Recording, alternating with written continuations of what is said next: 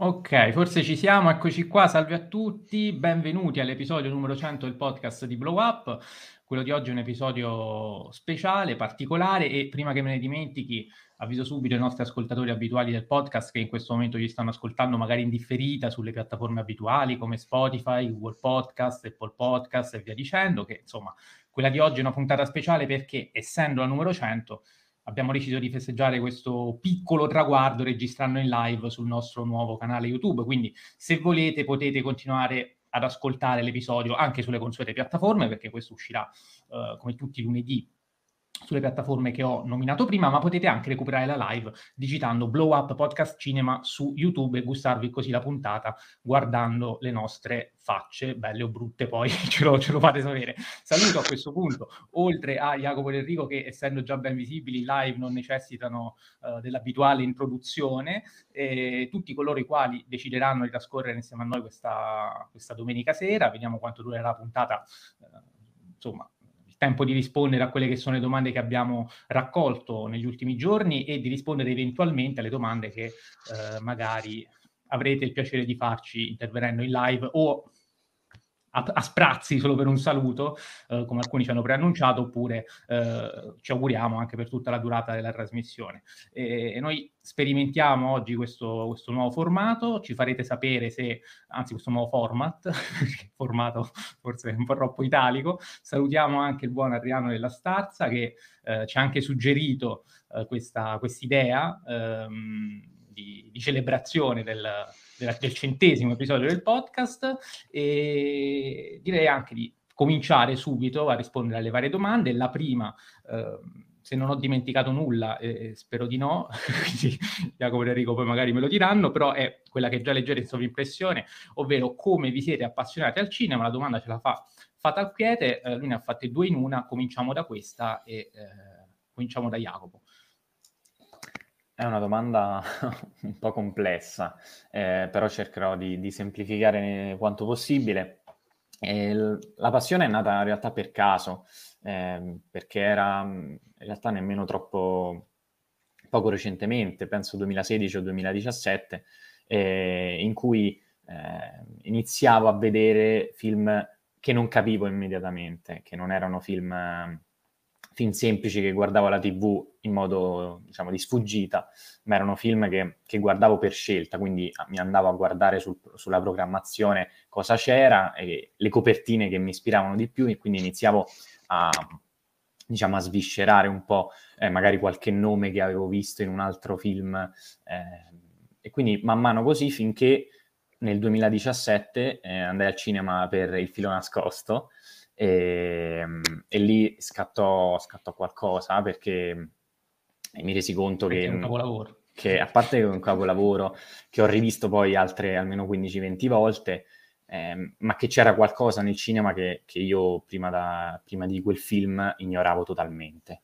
E, e quindi da lì inizia, è iniziata una, una, scoperta. Poi non so se è una scoperta positiva o negativa, però siamo qui proprio per, per parlarne. Enrico. Ma io ho avuto diverse tappe nel corso della mia vita perché non, ho avuto eh, questa cosa recente, cioè io diciamo che al biennio delle, de, della, delle superiori avevo un professore di religione che ci faceva vedere film eh, e li vedevamo anche spezzettati tra una settimana e l'altra, perché delle volte non duravano chiaramente meno di un'ora e a volte quando eravamo molto fortunati ci mettevamo tre, altre volte quattro, quindi un mese intero. E, ehm, e vidi The Prestige di, di, Christopher Nolan, è stato il film che mi ha eh, folgorato, eh, perché fu un film che eh, lo ritieni veramente un, film splendido, e tuttora in realtà lo ritengo un film splendido, eh, il miglior film di, di Christopher Nolan, e, mm, e, poi vidi altri film, tutti molto significativi, un altro film che mi piacque tantissimo e che mi eh, instillò la voglia di continuare a vedere film fu eh, Fight Club di David Fincher, e, e poi iniziai a poco a poco vedendo altri film, eh, finché a un certo punto vidi Arancia Meccanica, che fu il film l'ultimo, diciamo, di questa lista, che ha proprio segnato la mia voglia di studiare, non solo di, di vedere, eh, perché al contrario di Jacopo e Mattia, io eh, sono quasi arrivato alla fine del percorso del, del DAMS, eh, e Arancia Meccanica è stato il film che mi ha detto voglio studiare arte, voglio studiare il cinema e, e da lì poi ho visto tanti altri grandi film, però ecco non è solo Arancia Meccanica il film che mi ha, mi ha fatto dire voglio, eh, diciamo voglio appassionarmi ancora di più, ma è stato l'ultimo. Intanto salutiamo anche dalla chat uh, Cinetolchita che eh, ci augura buonasera e noi l'auguriamo a lui e a tutti coloro insomma ci stiano già seguendo. Um, rispondo alla domanda, in realtà forse non so se qualcosa del genere è già venuto fuori nella raccolta domande che avevamo fatto uh, nell'ultima puntata del, del, dell'anno, insomma della stagione, quindi quella estiva. Um, però o, o, in qualche altra occasione forse lo, l'ho già raccontato, però um, io fatto il liceo classico, gli ultimi tre anni del liceo classico li ho trascorsi in un collegio militare della Marina Militare e, ehm, a Venezia, e, dove peraltro sono stato anche eh, un, po', un, po', imbucato, mi sono un po' imbucato alla mostra del cinema, eh, quell'anno era l'anno in cui vinse Kinky Duke, però non ero ancora particolarmente eh, appassionato, eh, infatti adesso c'è anche un grosso rimpianto perché ho vissuto tre anni lì, eh, adesso chissà cosa farei per farmi tre festival ehm, a Venezia. Comunque, a parte questo, eh, la, la, passione nasce quando durante un cineforum ehm, che si teneva, se non sbaglio, proprio il giovedì, giovedì sera era il momento del cineforum, diedero 2001 di Odissea nello spazio e quindi eh, guardando 2001 di nello spazio rimasi folgorato, mi resi conto che eh, il cinema poteva essere, come diceva prima Jacopo, qualcosa di diverso da quello che pensavo, avevo pensato fino a quel momento, ehm, e che quindi fosse un'arte, ecco, io neanche la consideravo come tale, cioè per me andare al cinema era andare a vedere, non so, i cinepanettoni a Santo Stefano, sotto le vacanze di Natale con la famiglia, o eh, magari passare, so, una serata in famiglia sul divano guardando qualcosa, puro intrattenimento, ma non sapevo neanche cosa. L'importante era appunto stare insieme davanti alla TV, poi poteva essere una serie, un programma televisivo, un talk show, come un film, ma non c'era alcun tipo di, di preferenza in tal senso. Da lì poi invece le cose sono cambiate. E, e quindi eccoci qua a, a, a, parlare, a, parlare, di cinema insieme uh, a Jacopo ed Enrico. La seconda domanda che uh, ci è arrivata invece arriva da uh, chi è stato peraltro anche nostro ospite, ovvero Paolo Neri, che uh, su Instagram si chiama Paolo Blacks97, che salutiamo. Um, e Paolo ci chiede qual è il rapporto tra il cinema e uh, la, la, nostra città di appartenenza. io qui mh, risponderei subito, prima ancora di Jacopo Enrico, perché la risposta è molto breve, ovvero nullo, nessuno. Cioè io purtroppo Pescara non è una città particolarmente cinefila, eh, per quanto si difenda ancora bene in termini di presenza ehm, di sale, perché comunque i cinema fortunatamente ci sono, ci sono eh, due multisala belli grossi. Ehm, uno è un The Space a cui peraltro sono abbonato e, e mi consente di eh, restare aggiornato insomma con la programmazione nelle sale, eh, l'altro è ehm, il, il Teatro Massimo, eh, che è un cinema anche questo multisala, però eh, anche un po' di sé perché ti consente di vedere qualche film magari premiato a Cannes che eh, alle Space non danno, però eh, la programmazione è sempre molto limitata, ecco non c'è la Parchan Week che è eh, un evento che si terrà a breve in alcune città, tra cui non, non Pescara. Si eh, sta tenendo. Si sta ecco, già tenendo a Roma, per esempio, ehm, e in altre città, eh, io non sono tra questi fortunati, come tante volte capita per le programmazioni speciali, quindi come dire, eh, è molto limitante da questo punto di vista, però eh, non mi posso neanche lamentare perché ci sono realtà peggiori, fortunatamente. Già il fatto che ci siano dei cinema eh, è grasso che cola. Jacopo. Sì, io interpreto la domanda con due, due, prospettive. Il primo è quello delle sale, sicuramente. Eh, quindi devo dire, sono fortunatissimo a vivere, di vivere a Roma. Eh, fortunatamente appunto ci sono tantissime sale, eh, tantissimi cinema e una programmazione che è molto molto diversificata, eh, quasi tutto in lingua originale, cioè se, se, vuoi puoi vedere tutto in lingua originale, eh, capita che, che, magari soltanto Milano o Bologna facciano delle cose particolari, ma in gran parte insomma a Roma puoi, puoi godere di tantissimo tantissimi prodotti. E intanto saluto eh, Edoardo Graziani, Grande che, Edoardo, che ci sta seguendo. E, ehm, e, poi interpreto la domanda anche dal punto di vista cinematografico, cioè eh, Roma è una città che è stata, eh, che è stata eh, cinematografata eh, tantissimo e sicuramente mi vengono in mente Fellini, mi viene in mente De Sica e, ehm, ed è sempre una, una gioia guardare i loro film e riconoscere magari la strada su cui i personaggi stanno camminando o un palazzo in particolare, eh, perché semplicemente mi, mi, dà, mi, restituisce quel senso di città eterna che si dice tanto di Roma.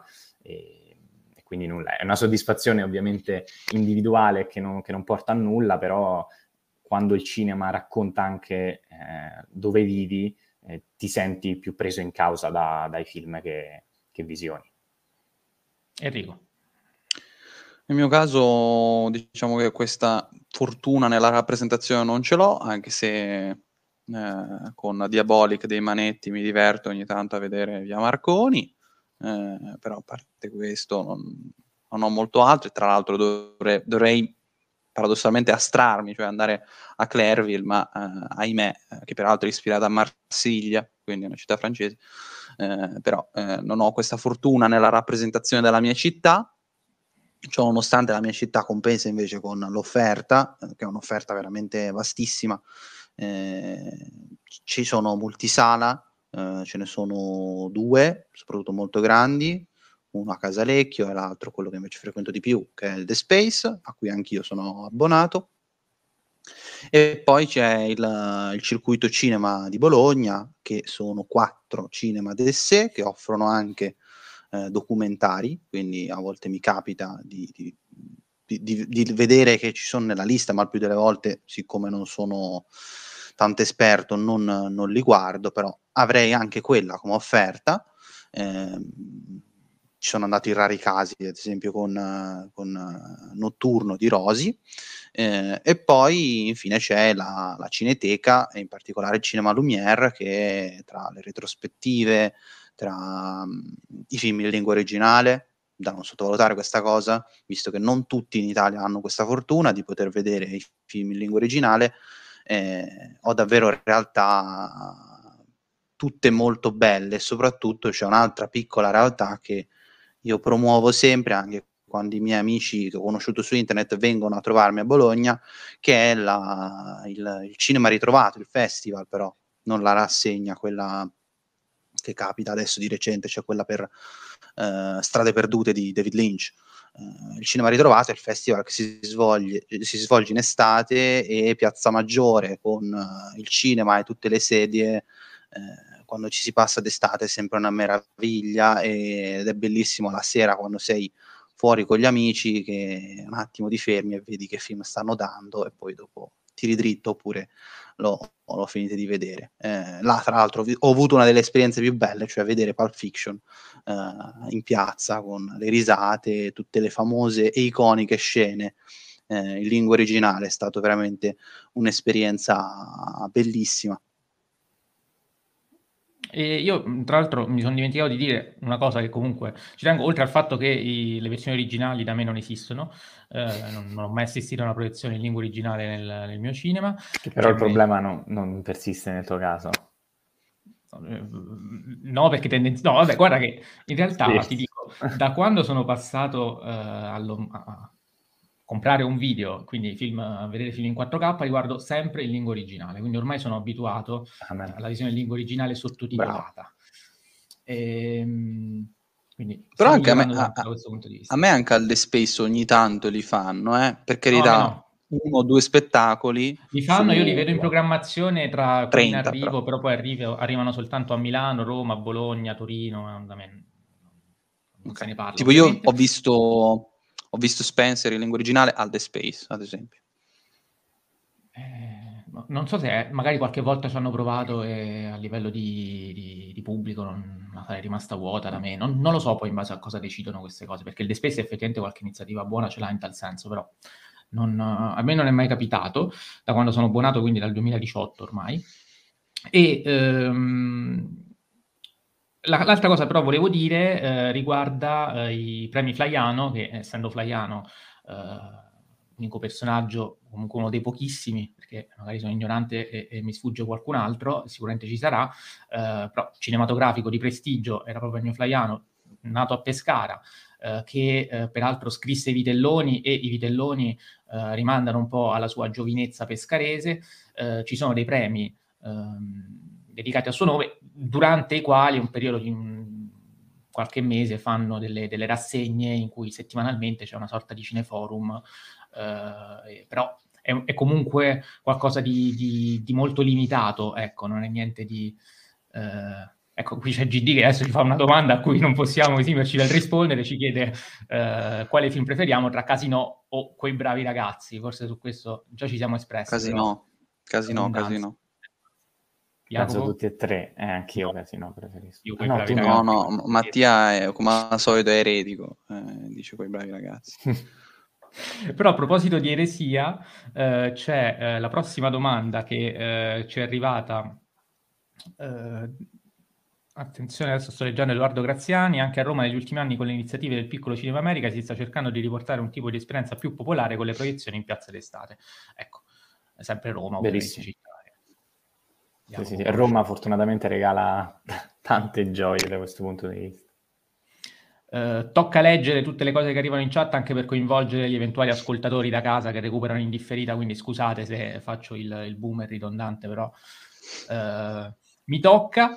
E, mentre Enrico fa cuori, ehm, leggo adesso la domanda che ci è arrivata da Cinemart Life e mi ricollego al discorso eresie perché ci chiede come siete cambiati come spettatori dal primo episodio che abbiamo registrato ad oggi. Ci chiede quindi di fare una piccola autoanalisi. Buon Daniele che ringraziamo anche come sempre per, per il supporto, il sostegno gli mandiamo un grande abbraccio eh, dicendogli che io gli ascoltatori della prima ora del podcast ricorderanno le mie eresie su Scorsese, Spielberg, ero un po' perplesso, non li conoscevo bene questi autori, quel poco che avevo visto, boh, non capisco perché sono considerati tra i migliori registi della storia del cinema. Ecco, diciamo che nel corso di queste 100 puntate l'ho capito, ci sono arrivato, sono contentissimo di questo e, e se ripenso... Soprattutto Scorsese, eh, soprattutto Scorsese. visto che ci è arrivata pure la domanda su Casino e quei bravi ragazzi, però sì, se ripenso... No, soprattutto eh... Taxi Driver. Ragazzi, se trovate un lontano commento su Instagram di, di, di, Mattia, potreste scoprire che Taxi Driver è il film più sopravvalutato della storia del cinema. Ecco, quindi... Ma quello lì era ancora prima che... delle... Eh, sì, sì, sì, è una vita fa proprio. Eh, sappiate che adesso fortunatamente è guarito eh, come Alex Delarge e quindi adesso dice che Taxi Driver è un capolavoro della Madonna, giustamente. Colpa della cura Ludovico. Al- alcuni autori però ancora non li abbiamo rivalutati del Vabbè, tutto. dai, ci sta quello, Vabbè, ci sta quello normale.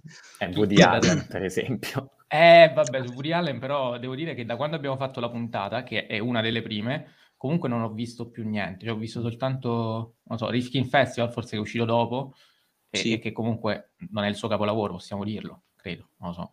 non l'ho ancora visto, Adriano, però credo di sì. interviene e ci cazzia, non lo so. Comunque, Jacopo. Eh sì, siamo cambiati sicuramente, eh, ma a parte appunto, la, la, conoscenza, diciamo, la cultura cinematografica che sicuramente è aumentata perché eh, il podcast noi lo utilizziamo anche come eh, come metodo per scoprire degli autori o dei film che non conoscevamo prima e che vogliamo esplorare. E quindi diciamo ma facciamoci una puntata sopra così siamo costretti tra virgolette a vedere, a vedere questi film eh, che ci sono infiniti film nella watchlist almeno con il, il podcast ci, eh, ci, aiuta a, a calendarizzare questa, um, questa watchlist. E, um, mi è parso di vedere che Jacopo ha recuperato Ambulance. questo è Andrea Gobat ci, ci, ci, scrive questo ed è vero e ne parleremo. Ma, ma non l'ha rivalutato. ma no, non, l'ho, non, l'ho, rivalutato, sì. Cioè dal trailer lo avrei dovuto rivalutare. okay.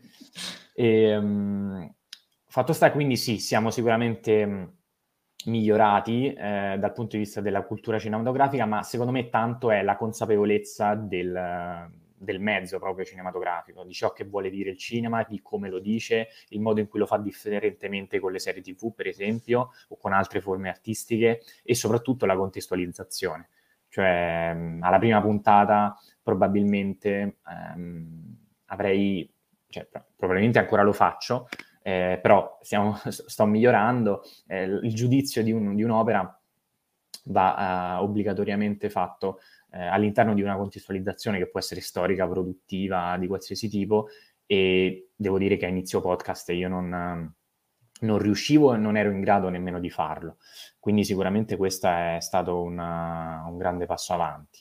E poi tanto altro, insomma, eh, spero, magari ce lo dite voi come siamo migliorati dal, dal primo al centesimo episodio, però eh, come spettatori più o meno questo. Sì, poi io come spettatore non l'ho detto, però prima di, del podcast praticamente non leggevo critica. E iniziare anche. a leggere critica è una cosa che ha cambiato tutto. Quindi poi è arrivata anche una domanda sulla critica e magari ci soffermiamo su quello, però eh, a livello di crescita personale, eh, spettatoriale ovviamente, eh, ma anche umana, mi permetto di dire, perché poi leggendo critica si scoprono un sacco di cose, si riflette molto, è una svolta. Enrico. Ma io sono cambiato perché banalmente in questi anni ho fatto il DAMS, cioè non so se può essere una risposta valida questa, cioè credo di essere cambiato molto dal primo anno del DAMS a oggi, dal momento che dà una preparazione quantomeno teorica, poi magari come gusti eh, non credo di essere cambiato più di un tanto come gusti. Eh, certo è che alcune visioni che magari prima avevo più radicali sono riuscito un attimo a ridimensionarle, ecco, questo sì. Eh, però diciamo che già delle idee, io ad esempio già leggevo, leggevo critica, eh, delle idee diciamo che le ho mantenute più o meno simili. Eh, credo di essere migliorato nel, nel, forse nell'esposizione eh, questo perché ho, ho, proprio lavorato, ho anche comunque fatto un lavoro di anche scrittura, perché ho lavorato per, per Monkey Beat, eh, anche come correttore eh, e anche correggere mi, migliora, non sembra, ma è così. Eh, quindi sì, da questo punto di vista credo di essere migliorato. La cosa che invece devo ancora eh, abituarmi a eh, migliorare è avere la voglia, perché molto spesso io mi demoralizzo quando devo, non so, recuperare ad esempio un regista, e questa cosa invece non è migliorata per niente in questi due anni, anzi forse è peggiorata. Eh, quando devo recuperare un regista eh, tendo a dire che palle ancora mi mancano 10 film e quindi dico vabbè iniziamo in un altro allora e poi i 10 film non li recupero mai infatti credo che da quei due anni lì mi mancavano due film di Kubrick che erano Spartacus e Rapina a mano armata e ho recuperato solo Spartacus, Rapina a mano armata è ancora lì che deve essere visto. Sullo però... scaffale, sullo scaffale. No, Quindi non ce l'ho Rapina, rapina, a mano armata. Rapina a mano armata non ce l'ho proprio in collezione neanche. Eh, allora mai, ne parleremo mai. Però... Eh, No, no, vabbè, comprerò il DVD sicuramente, oppure non lo leggerò, tanto immagino che in qualche piattaforma ci sia tra, tra Cili e Rakuten. Quindi... Capolavoro. Vabbè, ma io non faccio adesso, quindi che lo a fare. Vabbè, per, per te è capolavoro pure Lolita, quindi insomma, Lolita, non, sì, non è che possiamo... L'assassino non te l'avrei detto, ecco, il bacio dell'assassino ti avrei detto Lolita. Vabbè, il bacio dell'assassino è una merda, non è che... Eh, non, è, non, è, nemmeno un bel film il bacio dell'assassino. Cioè, questo non è vero, però c'è una domanda. Eh, lo, lo, dice pure Kubrick, non lo dico io, eh, cioè, quindi... Eh. Vabbè, dai, Kubrick eh, disprezzava più paura Ah, merda gusto pure Kubrick? Non credo, dai. allora, domanda di Cine Tolchita, eh, domanda difficile, impegnativa. Quali sono secondo noi i tre registi più influenti degli ultimi vent'anni? Eh, ne diciamo uno a testa perché non lo so. Io, vabbè, sicuramente eh, non si può prescindere da, da Tarantino perché insomma Tarantino. Eh, soprattutto negli ultimi vent'anni a livello di influenza. Scusa, influenza aspetta, domanda, aspetta però un attimo. Si intende che hanno esordito no, negli ultimi vent'anni o generale? No, no, eh no, cioè, perché a volte si dà per scontato, eh. A volte si dà per scontato. Chiedo quindi a, a Cinetalk Chiediamo magari a Cine, esatto, direttamente Così, a... eh, nel frattempo magari leggiamo un'altra domanda, tanto vedo un film peggiore di Nolan, Insomnia non vale. Quella... Ecco, Nolan è un altro che secondo me a livello di influenza negli ultimi vent'anni... Eh, Però non ha debuttato, cioè ha debuttato ah, nel 98, eh, quindi, quindi per quello. La domanda cioè, io lo metterei Nolan per dire, però se non c'è la regola dell'aver debuttato. Cioè... Ma ne, non, non, c'è la regola scritta, Enrico. Eh, Quali sono sì. i tre registi più influenti? No, ok, generale, c'è esatto. la risposta. Ah, ok, generale. generale. Quindi significa quei, Grazie, registi... meno male, perché se te ne eri andato qua stavamo fino a domani mattina a discutere di questa roba, quindi grazie per la risposta. Quei registi che hanno impattato di più negli ultimi vent'anni, quindi significa che Inception, per esempio, è un film che ha impattato in maniera incredibile, non è, non è, che siccome Nolan ha esordito prima, allora non vale. Quindi Nolan e Tarantino sicuramente sono due nomi obbligatori, eh, anche per il pubblico io. che va in sala. Mettetene un altro. Ti direi forse anche Cameron. Mm. Mi piace. Beh, oddio, non credo. Ha fatto solo Vabbè. due film, eh. Eh, ma, capito, cioè, ma... Ok, ha fatto due, due, film campioni di incassi, ci mancherebbe altro. Per me sono entrambi capolavori, quindi ha maggior ragione, però non credo che si può Enrico, non so quanto ti, si può parlare di influenza. Ti faccio uno spoiler, visto che tu non li temi e visto che eh, chi ci ascolta già lo sa, ma Avatar è presente in Babylon. Cioè, Questo lo sapevo quanto, già. Lo sapevo già. Lo, lo, sapevo già. Però... Un terzo, dai, so. un terzo. Niente. Eh, io metterei Kevin Feige. Che non è un regista. Non è un regista, è un produttore. Però è un regista allo stesso tempo però non vale. Cioè... Non vale, non vale, non vale, ma ce lo facciamo valere. Vabbè, allora dico Pablo Larrain e vaffanculo. non influenza, ehm, che influenza soltanto il Cile, però vabbè. Esatto, eh, non è roba da poco. Nuova domanda, Giona Milanese ci chiede, ciao ragazzi, mi farete ma-, ma farete mai un episodio di analisi della filmografia di Kubrick come per Nolan? Non credo, a parte allora, che abbiamo già fatto Arancia Meccanica, quindi non potremmo farlo proprio uguale uguale. Abbiamo parlato anche di Spartacus nella puntata del 1960. Sì. E di Barry Lyndon. E di Barry Lyndon, insieme al Casanova di Fellini e... Mm, la favorita. E, e la favorita di Lantimos. Avevamo intenzione di fare una puntata eh, sui minori film di Kubrick, visto che dei, dei, diciamo, di 2001, Arancia e, e se ne parla sempre, quindi magari fare i minori, quindi anche Bacio, che a Enrico piace, piace poco poco poco, non lo so, non, vedremo. Non lo fate rivedere, raga, non lo fate vedremo, rivedere. vedremo. Ci sono 62 minuti che sembrano 7 ore e mezza più o meno, sembra Satantango più o meno come è durato. Film, film peggiore di Nolan? Vabbè, questo è facile, questo è facilissimo. Uh, Interstellar. Però attenzione, la domanda di GD Insomnia non vale, ci dice. Io avrei eh sì, insomnia. sì, no, chiaro, Insomnia, Insomnia è, è brutto. Eh, Interstellar è il film, più, il film peggiore, secondo me. Che comunque è un bel film. Che secondo me è praticamente il migliore, quindi questo anche la dice lunga su come stiamo messi. E Jacopo però voglio capire, cioè, perché a questo punto se Insomnia non vale, forse io dico, oddio non lo so, io sono in crisi.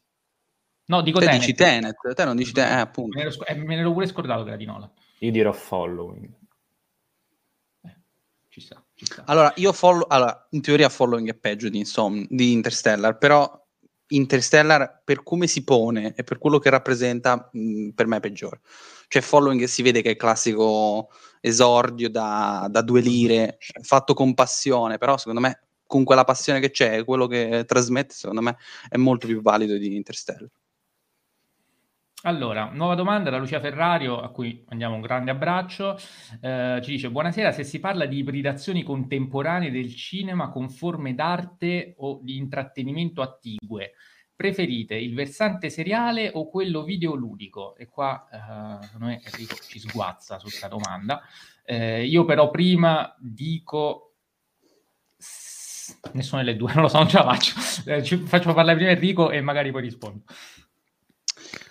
Ma io non so se Luciano l'ha messa come opzione oppure se proprio voleva il confronto tra le due, però io preferisco il videoclip tra le tre. Uh, nel senso che secondo me il videoclip uh, è un modo di usare il linguaggio talmente sperimentale che uh, per me è perfetto. Cioè, ci sono dei videoclip che per me sono.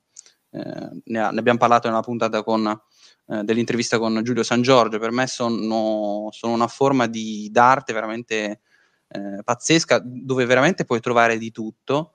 Eh, sono brevi, quindi da eh, anche affrontare come eh, analisi sono molto stimolanti perché può, quasi li puoi analizzare frame by frame ma senza impazzire, perché chiaramente se analizzi frame by frame un film non finisci più E, e, poi c'è invece il versante seriale e il versante videoludico. Preferisco forse il versante seriale perché il videoludo, in generale il, il medium videoludico è un, un genere che eh, lavora sull'attività del giocatore e invece il, il versante, diciamo quello più seriale e eh, eh cinematografico, mh, lavorano su una passività e quindi sul assistere a una storia, mentre invece nel videogioco la fai la storia. Tant'è vero che, eh, come ben sapete, eh, io con gli spoiler non me ne frega niente, con i videogiochi invece mi interessa eh, non ricevere spoiler, perché nel, nel videogioco tu effettivamente ha, sei il protagonista della storia, eh, la vivi, la giochi, quindi non mi interessa eh, sapere cosa andrò a fare, lo voglio vivere effettivamente. Questa è una rivelazione quindi nei videogiochi assolutamente eh, tendo a non, a non volere eh, spoiler perché ci sono stati alcuni giochi che proprio mi hanno segnato per alcune idee di proprio mh, vivere il gioco. Un esempio che forse l'esempio più lampante è il Blade Senua's Sacrifice. Per chi l'ha giocato forse potrebbe capire, chi non l'ha giocato non credo che capisca il perché.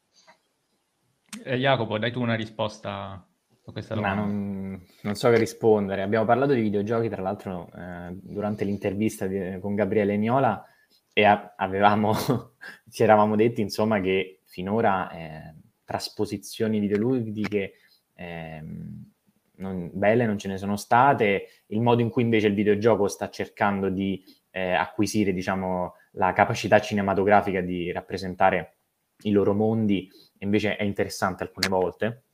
E quindi non saprei rispondere. Io, purtroppo io di serie ne vedo, ne vedo pochissime, quindi non, davvero non vi saprei dire. Intanto eh, Niccolò Giannini ci, ci, dice che per lui... È un mio tre... amico, eh.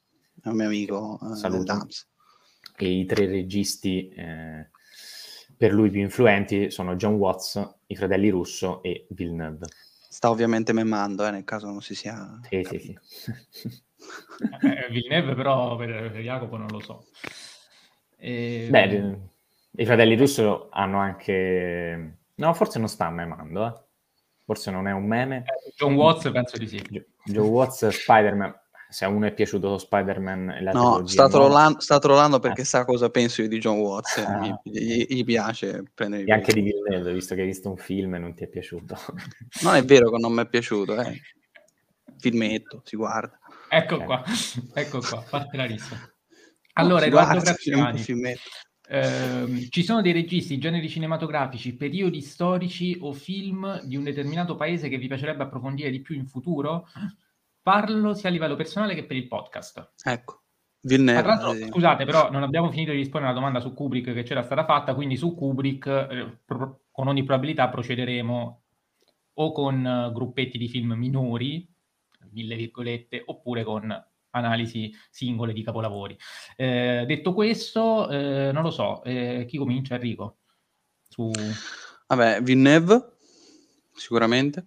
Eh, generi cinematografici non lo so, ci devo pensare, eh, magari dopo che parlate, rispondete anche voi, rispondo forse un pochino all'horror, ma in realtà neanche troppo.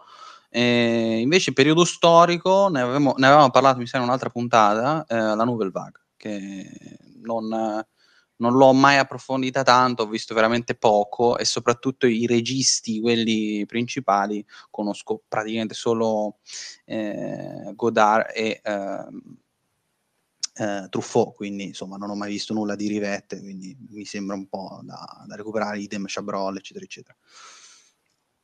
Jacopo? Tarkovsky, sicuramente. Eh, pure io. Infatti ci siamo imposti di farlo sul podcast, vediamo quando. Quando e... Enrico si laurea, perché eh, deve avere il tempo di vederlo. Periodi storici, probabilmente il cinema muto, che in realtà lo sto scoprendo da solo, però vorrei anche dedicarci una puntata, vediamo se i miei colleghi saranno d'accordo, anche se sarà dura, nel senso che c'è tanta roba da recuperare, quindi poi a disposizione penso ci sia da entrambi. Io sempre. Assolutamente pure io. non, non, non, il problema, il problema sono i soldi, sono i soldi il problema. Tu Mattia? Ma guarda, ehm, io ho questo problema con l'India, che io non riesco a vedere film indiani o comunque non mi attirano per niente. Proprio adesso su Mubi ce n'era in scadenza un bel po' e quindi mi ero ripromesso che magari qualcosa sarei riuscito a fare, invece non ce l'ho fatta. E, ehm, quindi è una cosa che dovrei approfondire, ma non mi piacerebbe approfondire, se no onestamente credo che l'avrei già fatto. Sicuramente eh, però devo risolvere questo problema. Tarkovsky è uno di quelli che, come ha detto Jacopo, va recuperato per forza, ma poi ce ne sono tantissimi. Ecco, la Nouvelle Vague è, una, è un po' non piacendomi troppo um, a livello cinematografico i film che sono stati fatti uh, della Nouvelle Vague, sono poco propenso a, uh, a, recuperare un film di Truffaut piuttosto che, uh, cioè, mancandomi ancora tanti film, che ne so, di John Ford, Billy Wilder, Howard Hawks, preferisco recuperare uno nella Hollywood classica piuttosto che nella Nouvelle Vague, cioè a parità di scelta, però è chiaro che anche un po' per variare dovrei, dovrei un pochino impegnarmi di più. Ehm, a proposito di Babylon, ci chiede Cinetalk, So che lo avete apprezzato, ma cosa ne pensate nello specifico del tanto divisivo finale? Ne parliamo dopo, ne parliamo adesso, Jacopo? Ne parliamo, ne parliamo alla fine. L'ultima cosa di cui parliamo in questa puntata è Babylon. Ok, così ci, ci Io non l'ho ancora visto, spoiler, eh? Ne parliamo io e Mattia a fine... Così, a se, fine se l'avesse visto Enrico ci avremmo fatto la puntata e soprattutto ci avremmo litigato perché Enrico non piacerà, mi ci gioco. No, dai, allora io ragazzi sono fiducioso che mi possa piacere. So che è una percentuale molto bassa, ma sono fiducioso che mi possa piacere. Se a noi è piaciuto, a te non può piacere. Giona Milanese ci chiede film dei fratelli Coen preferito. E, ovviamente sarò banale, però non è un paese per vecchi per quanto mi riguarda, ma, ma di bruttissimo. Insidiato soltanto dall'uomo che non c'era. Ah, avrei detto gli stessi titoli. Non ne ho visti dai. tanti. Uh, Fargo. Che, che, abbiamo inserito in top, se non sbaglio. Io avrei detto l'uomo che non c'era, quindi rimaniamo... Tre titoli diversi. Benissimo. Rimaniamo così. Quattro o cinque film più attesi del 2023, Gobat 92. Scorsese. Ecco qua. Punto. Un titolo e basta. Non ho molto, cioè c'è Scorsese e Scorsese per me più atteso. Cioè, l'unico che posso... poteva essere più atteso era Avatar, ma è uscito, quindi posso. Ma secondo me ci sono due film che devono uscire tra una se... cioè, meno di una settimana che sono eh, Decision to Live di Parcianuk e ehm, I misteri dell'isola di... Quella che prenderà gli spettatori in sa. Decision to Live, sì. E, eh, e poi I misteri dell'isola di Matthew McDonald. Quindi questi due sicuramente, ma, ma chiaramente Scorsese, chiaramente Spider-Man uh, Across the Spider-Verse. Eh, io non... Sì, quello è il secondo, eh, ovviamente. No, scusate, c'era un altro il film di, di Miyazaki, che non si sa se esce Quale? davvero il, il, 23, però se esce. Eh, f- film, ve- film, di un vecchio, vecchio, vecchio, vecchio che ha appena girato Si alza al vento, non, no, non può essere un grandissimissimo film, non ci credo. Se è un grandissimissimo film, eh, vabbè, abbiamo avuto l'ennesima prova che un maestro in mano, è pazzesco. Scorsese lo, lo, ha, lo ha fatto uh, tre anni fa, comunque. Io direi eh. un Napoleon ce lo metterei, un ah, Napoleon sì. selvatico, perché voglio dire, uh, Ridley Scott è Ridley Scott, e nonostante il problemino che ho avuto e c'è con Mission Impossible. È vero, c'è Mission Impossible. C'è un sacco di roba, ragazzi. C'è Nolan. Nolan, Nolan ammetto, dico la verità, Nolan c'è non lo attendo 2. così tanto, non ironicamente. Eh, ma io, ragazzi, ve lo chiedo a voi che siete molto più fan di me, ma secondo voi a sto giro eh, tolgono parte 2, cioè sarà di nuovo Dune il titolo, perché l'hanno fatto per il primo, quindi magari lo fanno anche per il secondo. Eh. Metteranno eh, un sottotitolo no, invece. Pure secondo me metteranno un sottotitolo. Dune la fine. allora, Quello che dovevate vedere che... che non avete visto è il sottotitolo. no. Vabbè, almeno è simpatico, dai. Eh... Allora, domanda di Adriano, recensione più bella letta o ascoltata di un film che non avete, amano, eh, che non avete amato e viceversa se vi viene in mente? Questa è una domandona. Ma io rispondo subito, mi, mi è venuta subito in mente la recensione, e, diciamo, più che una recensione è proprio un, un quadro generale su, su, Babylon di Pier Maria Bocchi su FinTV, e poi lui ne parla male, in fin dei conti, il film, però è come ne parla che fa la differenza. Però quella recensione non vale perché lì ne parla male perché sai che gli ha messo un voto basso, perché se non sapessi il voto e non leggessi un po' la parte finale, proprio finale, sembra quasi che ne parli bene. Cioè mm, in realtà ne parla in modo neutro, è quello il bello, quindi funziona secondo me proprio per questo e questo secondo me dovrebbero fare tanti critici che non lo fanno. No, però quella recensione andava veramente benissimo sia per l'8 che per il 3, cioè lì c'erano le due recensioni vicine, erano... No, interscambiabili no, perché chiaramente no. una è più positiva, l'altra più negativa, però comunque l'analisi effettivamente è completa. Sono d'accordo. Comunque, bello questo titolo che Villeneuve sicuramente... Ma, ma questa, questa Nicolò me l'aveva già raccontato, ero morto quando me l'ha raccontato, eh, quindi insomma... Eh. Per gli ascoltatori si chiamerà Dune con la N tra parentesi, quindi sarebbe soltanto Dune. Ah, giusto, mi dimentico. Ehm, Enrico, qualche recensione? Io penso che eh, ne ho una eh, però non credo sia la migliore, ce n'è un'altra che però adesso mi sfugge, eh, che mi sa che è di Alò, eh, c'era quella di Pier Maria Bocchi di Blonde, che sapete che a me, io dei tre sono quello più negativo su quel film, eh, quella, la recensione di Pier Maria Bocchi mi piacque molto, una delle poche recensioni di Blonde, di quelle entusiaste che mi è piaciuta, eh, credo che però di Alò ce ne fosse un'altra che mi era, mi era piaciuta tanto per, che mi aveva fatto proprio vedere il film da un'altra prospettiva e, però adesso non, non, mi viene proprio, quindi purtroppo mi dispiace. Mm, io sono, sono, in grande crisi, quindi se non mi viene in mente vado avanti, poi ad Adriano magari rispondo dopo quando ci torno. Eh, Cinetalk ci dice, vista la presenza di Adriano in chat che saluta, coglie l'occasione per chiedervi, per chiederci se ci consideriamo dei collezionisti di DVD o Blu-ray. E, oh, sì. qua, qua, Enrico, dalla prima ora.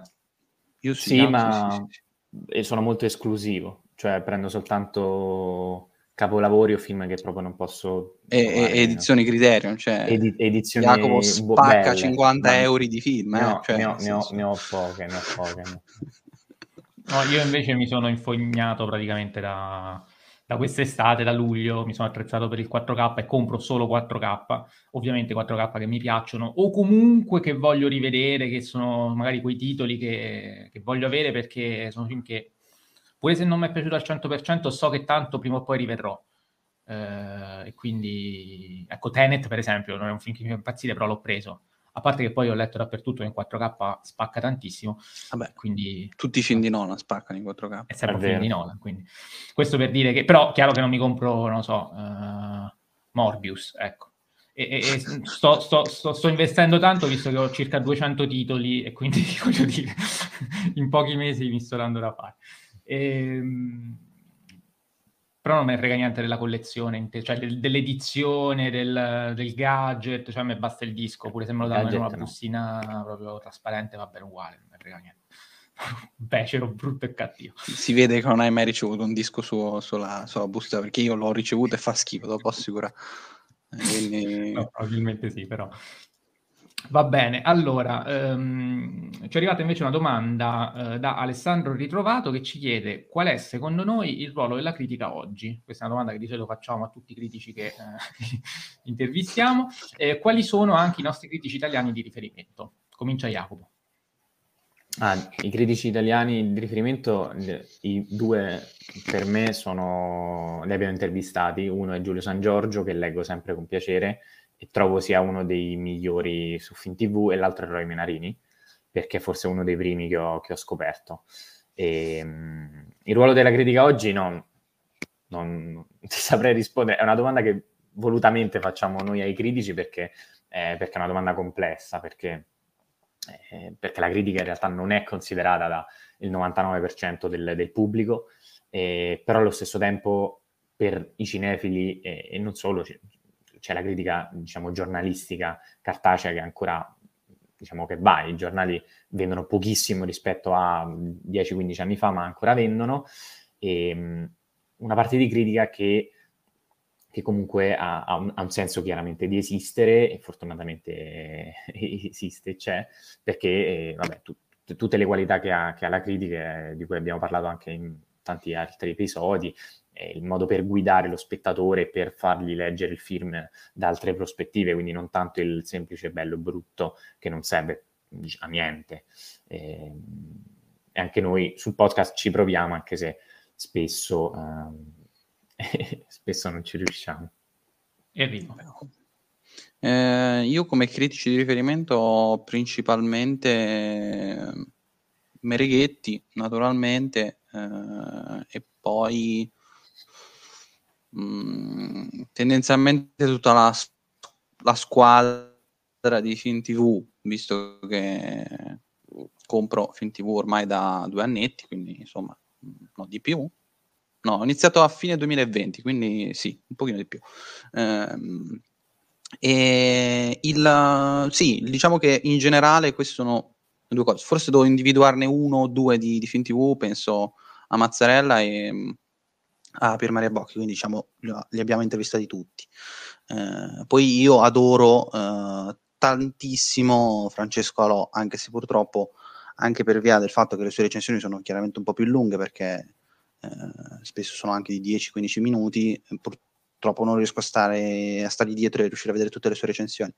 Però dei film che mi sono piaciuti, che insomma quelli più belli e stimolanti eh, da leggere ascoltare, è sempre un punto di riferimento. Poi a me piace lui proprio che si mette anche su Twitch, quindi eh, proprio ha diversi modi di, di fare critica. Questa cosa ce l'ha in comune anche Emanuele Rauco e Roy Menarini. Eh, e poi il ruolo della critica, io penso che più o meno abbia risposto un po' Jacopo, cioè il bello e brutto serve veramente a poco, però serve invece il, la capacità argomentativa del, dello spiegare perché un film può essere considerato bello e brutto, anche per magari gli stessi motivi. Eh. Eh, l'esempio che facciamo sempre è quello, almeno io faccio sempre, è quello di Titan, che eh, eh piaccia o meno, eh, nella recensione di Film TV stesso, la stessa cosa, cioè le schegge narrative era vista come una, il motivo per cui il film non funziona da, da Emanuela Martini e eh, invece era il motivo per cui funzionava per il critico che invece lo, lo sosteneva, che però non mi ricordo eh, chi sia, quindi eh, chiedo venia. Mattia? Sì, io nel frattempo sto Mattia? prendendo questo numero di film TV di Nope perché, perché in questo numero di film TV c'è il, motivo, il, il, ruolo della critica oggi. Cioè, è vero che è un ruolo marginale di fatto, perché come diceva Jacopo purtroppo non legge più nessuno, però quando vedi un film complesso, poi può piacere, non piacere, chi se ne frega, ma complesso, e Nope io lo definisco, lo, lo reputo tale almeno, diciamo che non è eh, un film che chiunque può andare a vedere e uscirne soddisfatto eh, di aver compreso tutto. Ecco. Ne parlammo, ne parlammo, mi sembra anche anche quando lo commentammo, mi sembra che ne parlammo di questa cosa qui, quindi se, se volete sì, approfondire... Mi sa di sì. Eh, sì. Su Nope sì, avevamo parlato del film e poi ce n'è stato 10-15 minuti soltanto de- sulla difficoltà del film perché Mattia aveva riscontrato anche tra alcune persone che gli scrivevano, no? Anch'io. Che non, che non erano anche a Enrico, eh, quindi no, continua Mattia. No, no, appunto, dicevo, eh, in, in, un numero come questo noi non abbiamo la spiegazione perché poi alla fine non, il, il, cinema non va spiegato, però bisogna dare allo spettatore delle chiavi di lettura. Ecco, in questo numero c'è l'esempio plastico di come la critica riesca a dare allo spettatore le chiavi di lettura per poi avere, in, in modo tale che lo spettatore poi si faccia un'idea sua del film, perché questo è fondamentale, cioè tu non devi avere il gusto del critico, non devi dire, non è che se leggi una recensione positiva allora tu del film ne parli bene, se la leggi negativa allora del film ne parli male, anche perché di ogni film ne troviamo tante positive e tante altre negative. Però magari leggendo sia le positive che le negative abbiamo le chiavi di lettura diverse, scegliamo la nostra, ma soprattutto quando andiamo a vedere poi altri film, senza aver letto ogni volta la critica, abbiamo anche delle chiavi di lettura per poterli interpretare mentre già lo stiamo guardando. Uh, e questo è fondamentale per un genere, soprattutto come il western, non è un caso del caccio no, che io continuo a definire western, nonostante non sia, sia, per carità, puramente western, non sia un western classico, tutto quello che vi pare, però ecco, il western, anche e soprattutto quello classico, è un genere in cui la critica eh, ha svolto e svolge ancora oggi un ruolo, secondo me, fondamentale per avere le giuste chiavi di lettura, per, ti dà proprio i, la chiave di lettura appunto per, per comprendere, per, per apprezzare o disprezzare anche, per carità un film. Quindi questo secondo me è fondamentale. Ci scrive anche Tommaso Clementi che ci dice se ho iniziato a comprare film TV ogni martedì è assolutamente merito vostro e ci ringrazia e noi ringraziamo te ovviamente per aver condiviso questa cosa. Film TV ovviamente li abbiamo ospitati praticamente tutti e continueremo a farlo uh, i critici di film TV, che eh, sono tra i miei critici preferiti, non li ho nominati i miei, però insomma ci sono Paolo Mereghetti, che ve lo dico a fare, Roy Menarini, e ci tengo a nominare um, Giorgio Placereani, che è poco filato sul web, lo fila proprio nessuno, però quando leggo sue recensioni non so, sono sempre molto interessanti anche quando non sono d'accordo, come per esempio con l'ombra di Caravaggio, rispondo così anche alla domanda di Arriano, finché ho detestato, però Placereani uh, ci trova anche delle cose positive. Um, c'è Paola che ci chiede i migliori film usciti nel 2022 per, per noi. Eh, noi qui abbiamo fatto una puntata proprio sui migliori 10 film usciti in Italia nel 2022, quindi eh, ci siamo già espressi al riguardo. Eh, mi riporto alla puntata nominando ovviamente The Fablemans, che se non sbaglio ha vinto. Chi ha vinto? The Fablemans? O Nope? Non mi ricordo. The Fablemans. Mi sembra. The Fablemans. Comunque, no, ha vinto il Licorice Pizza. Licorice Pizza, eh, è vero, sì. Questa è l'importanza che diamo noi alle classifiche. cioè, sì, cioè, sicuramente in top 3 c'erano The Fablemans, Nope e Licorice Pizza. Poi c'era anche Avatar. No, non c'era Avatar perché a qualcuno non è piaciuto tanto. Lineamo. Però sono questi, insomma, i titoli che ci hanno più convinto nel complesso. Ciao, eh, salutiamo anche Alessandro Ritrovato, eh, lo ringraziamo. E Ariano della Starza ci fa un'altra domanda. Top Gun Maverick. Che non è una domanda, ma è una provocazione. Eh, esatto, esatto. A cui però rispondo molto volentieri. Eh, ci chiede se Top Gun Maverick è un film militarista, guerrafondaio, retorico e scritto male. Chi comincia? Io. Ah, che... allora, parla solo Enrico e di perché è una provocazione. Ah, allora, innanzitutto, questa è una provocazione dal momento che questa questi eh, militarista, guerrafandaio, retorico, scritto ma queste quattro caratteristiche sono quattro caratteristiche individuate da Federico Frusciante e che da quando il suddetto le ha espresse in un video, eh, poi a macchia d'olio si sono, diciamo, come posso dire... Ah, ecco perché Andrea Barone aveva fatto un articolo in cui diceva che Top eh, Gun Maverick non è un film esatto. reganiano. Ah, ecco esatto. dove nasce. Que- quella, quella macchia d'olio, quella macchia d'olio eh, si è estesa su Facebook in modo abbastanza... Okay. Appunto a macchia d'olio. Ehm, no, allora, scritto male, assolutamente no. Alla sceneggiatura c'è lo sceneggiatore dei soliti sospetti, lo ricordo così. Ehm, poi Vabbè, retorico, forse, forse retorico, non nel senso però da... Ehm, cioè tutti, siamo, tu, tutti usiamo la retorica, eh, spoiler.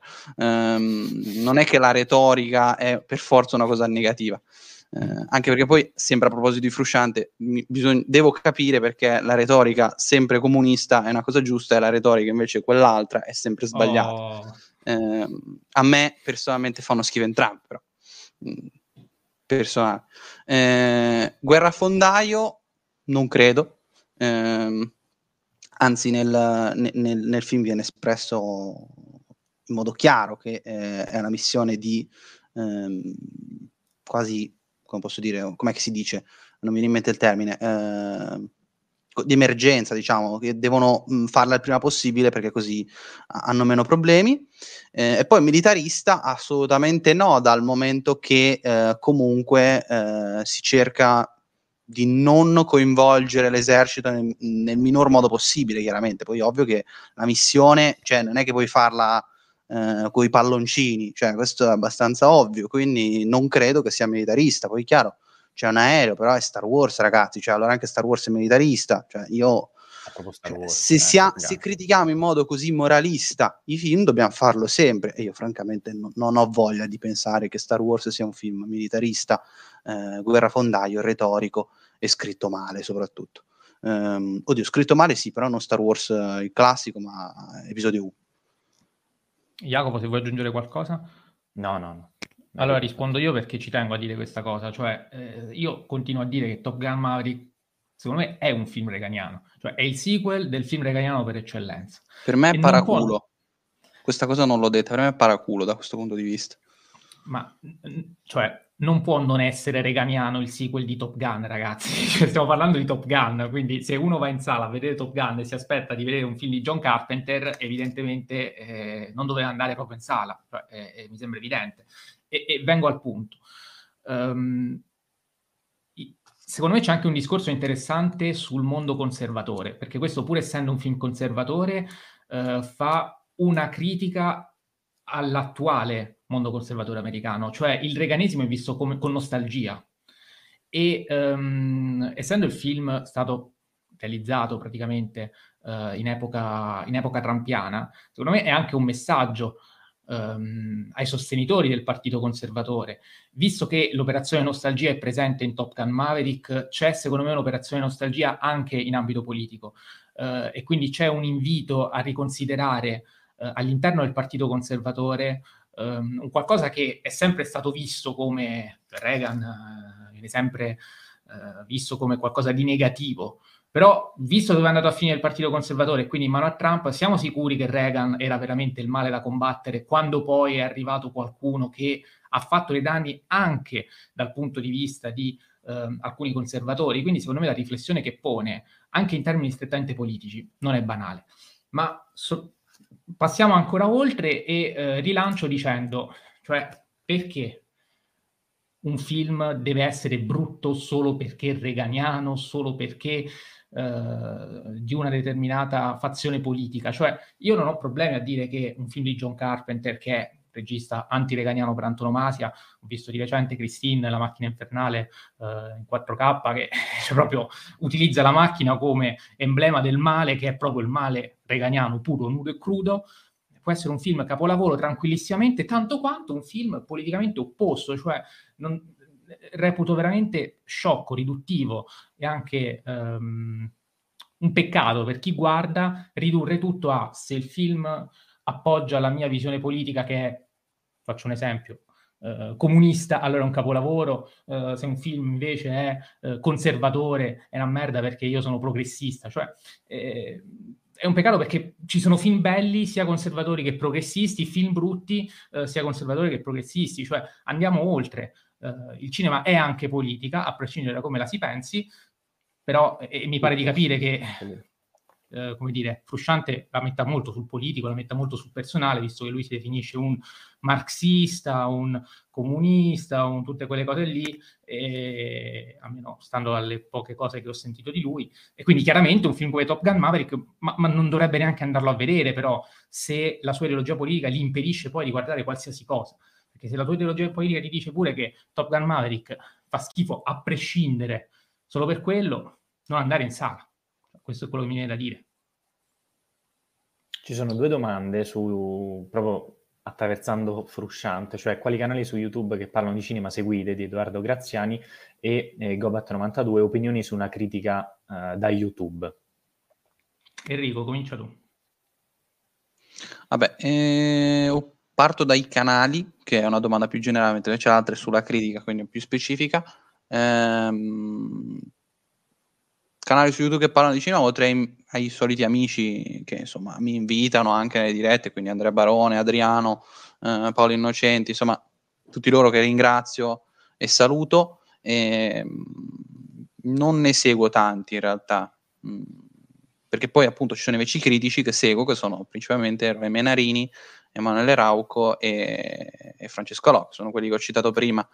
Eh, la critica su YouTube per me è molto interessante, anzi è il modo, secondo me, di fare critica del futuro. Eh, su questo sono pienamente d'accordo con, con Alò. Eh, questo perché, secondo me, la critica deve mh, anche innovarsi dal punto di vista del linguaggio. Purtroppo in Italia non ci sono tanti videosaggi, che per me è una forma stupenda eh, di fare critica cinematografica, dal momento che si può eh, inserire eh, il contenuto audiovisivo all'interno di un, di un, film e analizzare scena per scena proprio con le immagini. Eh, è letteralmente fare analisi del film, eh, però con un video. Eh, secondo me un, la forma del videosaggio, che in inglese è video essay, eh, per me è la forma più interessante per fare critica oggi. Purtroppo però in Italia ancora si fa veramente poco. Jacopo? Mm, seguo proprio quello che ha detto Adriano perché stavo uh, scorrendo sul telefono le, le, mie iscrizioni YouTube e c'è un canale che apprezzo molto, molto piccolo, che si chiama Mosby, Mosby Italia, che invece fa proprio quello che ha detto Enrico, cioè cerca di fare dei video essay eh, sul cinema e non solo, fa anche serie tv, ogni tanto video, videogiochi mi pare.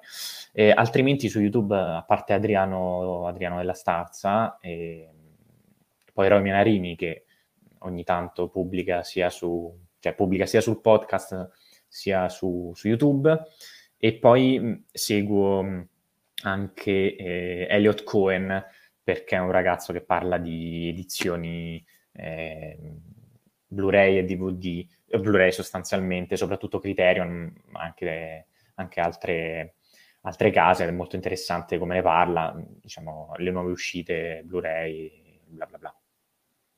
No, vabbè, io non lo sapete, non seguo nessuno tranne Adriano. Eh, eh, Thomas qualcosina... Flight anche, scusami, che è un altro bravo a fare esse. Eh, dicevo, non seguo nessuno a parte Adriano, quindi eh, chiaramente recupero quando posso, quando riesco, molto volentieri qualcosa da Quarta Parete, eh, qualcosa da Michele Innocenti, eh, però oh, Roy Menarini, che per me è come se fosse il podcast. Mi, mi ero, dimenticato, mi ero dimenticato Michele Innocenti, chiedo veni. Ah, è vero. Michele, l'avevi, anche, anche Michele, no, non lo so, però... Avevo detto Paolo Innocenti, mi ero dimenticato ah, scusa. E soprattutto per non video, Michele Innocenti con la sua rubrica Recollector è fondamentale. Qui Nicolò Gian... e, e, basta perché poi non seguo nessun altro. Uh, Nicolò Giannini, a tal proposito, ritenete Frusciante effettivamente tra i critici più influenti d'Italia? Assolutamente sì, sì. per quanto non, non, è un critico dal mio punto di vista, quindi la domanda per me è posta male, però uh, cioè, no, non, non, è posta male perché anche qui c'è dietro un motivo, cioè è stato chiamato eh, effettivamente uno dei critici più influenti d'Italia non so se eh, avete letto quella volta che Pier Mare Bocchi fece un post su, su, un noto critico influente d'Italia che ha una mm, videoteca e si riferiva proprio a quell'affermazione lì. Eh, e anche Pier Maria Bocchi fu abbastanza caustico. Io più o meno penso quello che ha scritto Pier Maria Bocchi in quel post lì. No, dicevo appunto, non considerandolo un critico, non lo considero tra i critici più influenti d'Italia. Sicuramente tra le personalità eh, di YouTube eh, in ambito cine- cinefilo più influenti, questo è inequivocabile. Abbiamo detto prima, dice la cosa lui su Top Gun, eh, tutte le persone che prima piacevano non piace più, eh, questa è influenza a tutti gli effetti. Per me nociva, sottolineo, però eh, ben venga nel senso, è comunque boh, eh, influenza, mettiamola così. Jacopo?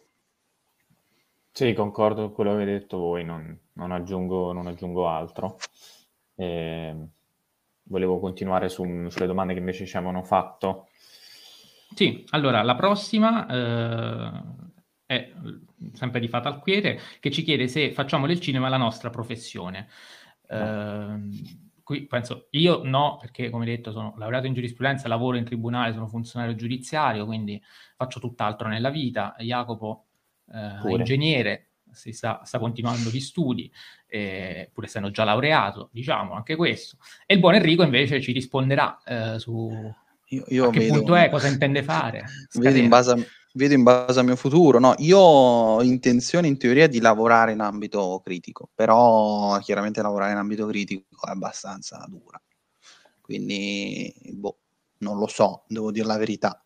Eh, poi chiaro, se, vieni, se invece è inteso come fare del cinema, cioè nel senso di proprio lavorare eh, in una maestranza e quindi in un team, no, questo non credo di, di, di, farlo. Forse il medico qualche anno fa avrebbe detto di sì, come direttore della fotografia, oggi non ho più quello stesso sprint che avevo prima. Quindi la seconda, seconda, in realtà l'altra domanda, la successiva domanda è collegata, ci arriva da Jerry Prince 00 e ci chiede per fare lo sceneggiatore, il regista e il montatore che accademia o università consigliate? Qui ovviamente eh, Jacopo non si esprime, io mi esprimerò riportandomi eh, alle parole di eh, Lucia Ferrario che prima è intervenuta, eh, a cui ho girato questa domanda perché lei comunque eh, bazzica un po' tra eh, università, accademia e quant'altro insieme al suo ragazzo proprio per realizzare insomma, quelle che sono le sue legittime eh, ambizioni. Eh, gli auguriamo il meglio. Ci ha dato una risposta. Prima di leggervela, però, eh, chiedo ad Enrico, che anche lui, forse essendo sicuramente più nel settore, qualche dritta può darvela, a differenza mia. Allora, io parlo ovviamente per me, quindi per il DAMS di Bologna. Il DAMS c'è in, diverse, in diversi atenei in Italia, però quello di Bologna, quello storico, dove è nato, quindi eh, parlo per quello, però so che anche gli altri sono più o meno simili il DAMS non è, una, non è un'ottima università, è ottima se e solo se eh, lo fate diciamo come step iniziale e poi, eh, eh, poi integrate con effettive accademie e quindi roba più pratica. Comunque il DAMS ne parlammo, mi sa, già nel, nelle domande di fine stagione è, un, è comunque un, un'università teorica dove quindi si studia il cinema da un punto di vista istituzionale, storico e teorico. Eh, l'unica cosa, forse, non lo so, la civica di Milano, non lo so, forse quella può essere un'università più adatta, però non, col fatto che non ho mai avuto contatti con eh, persone che l'hanno frequentata, se non proprio minimi, eh, no, non lo so, non la consiglio, però credo che se non sbaglio quella è lievemente più pratica del, del DAMS. E, e, io vi dicevo, Lucia anche sconsiglia l'università, o meglio, consiglia l'università come eh, base, diciamo, di, eh, culturale però non a livello di, di, contatti, di anche insegnamenti tecnici specifici di settore che poi sono quelli che, che servono per, ehm, per, lavorare concretamente nel cinema come sceneggiatore, regista o montatore nello specifico. Lei tra le accademie varie che consiglia c'è eh, la Volonté e il, il centro sperimentale che eh, ritiene essere le migliori, avverte sul fatto che non sempre eh, il prezzo Uh, che uh, viene richiesto dalle infinite accademie che ci sono uh, corrisponde al, al, valore qualitativo o all'utilità pratica ehm, dell'accademia, quindi non, non, è, non, è, dove paghi di più che necessariamente ottieni di più, perché c'è tanto anche di Uh, c'è tanto business dietro queste, queste accademie, uh, nomina anche la Silvio D'Amico per quanto riguarda la sceneggiatura, uh, consiglia di tenere d'occhio dei master e consiglia soprattutto di buttarsi più sul montaggio e gli effetti visivi perché in quell'ambito lì c'è molta richiesta, um, c'è poca offerta evidentemente e um, ci sono anche poche scuole, però qualsiasi scuola che fa montaggio ed effetti visivi va benissimo proprio perché poi uh, è più facile uh, trovare lavoro e quindi proseguire Uh, da questo punto di vista con questa professione, lei stessa che vuole fare sceneggiatura, mi permetto di dirlo, però uh, in questo momento sta lavorando come montatrice, quindi eh, effettivamente a livello pratico sono, sono, sono, sono settori più tecnici dove uh, è più semplice poi trovare uno sbocco. E, ehm, ci scrive ancora Alessandro Ritrovato, avete, avete, pensato di fare dirette come questa con costanza settimanalmente per poi caricare, presumo, le registrazioni sul podcast di Spotify? Oppure questa è Oppure questa è solo uno, un occasionale? Mattia. Salutiamo eh... Mattia che è morto. Eh, rispondi tu, Enrico? Eh, oddio, io non lo so. Eh, cioè, io se fosse per me, poi non lo so, non abbiamo parlato tanto effettivamente perché questo è un periodo complicatissimo per tutti e tre, eh, dovete sapere.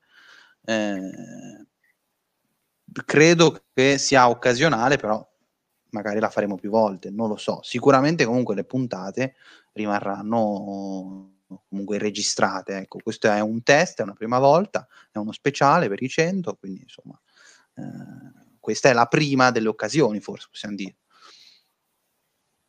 Sì, questa è la risposta, non lo sappiamo ancora, eh, abbiamo colto l'occasione della centesima per, eh, per fare questa prova, però mh, di base non, per ora non ci stiamo pensando, ecco. Invece eh, Cinetolchita ci chiede, eh, vi chiedo di prendere in considerazione un o una regista attualmente in attività e scegliere un genere cinematografico da lui lei non ha ancora esplorato, per cui nutrite maggiori, maggiore curiosità. Nel frattempo salutiamo Mattia che è rientrato. Scusate, eh, è saltata la connessione. Vabbè, avete eh, risposto per Alessandro, immagino. Quindi. Sì, sì.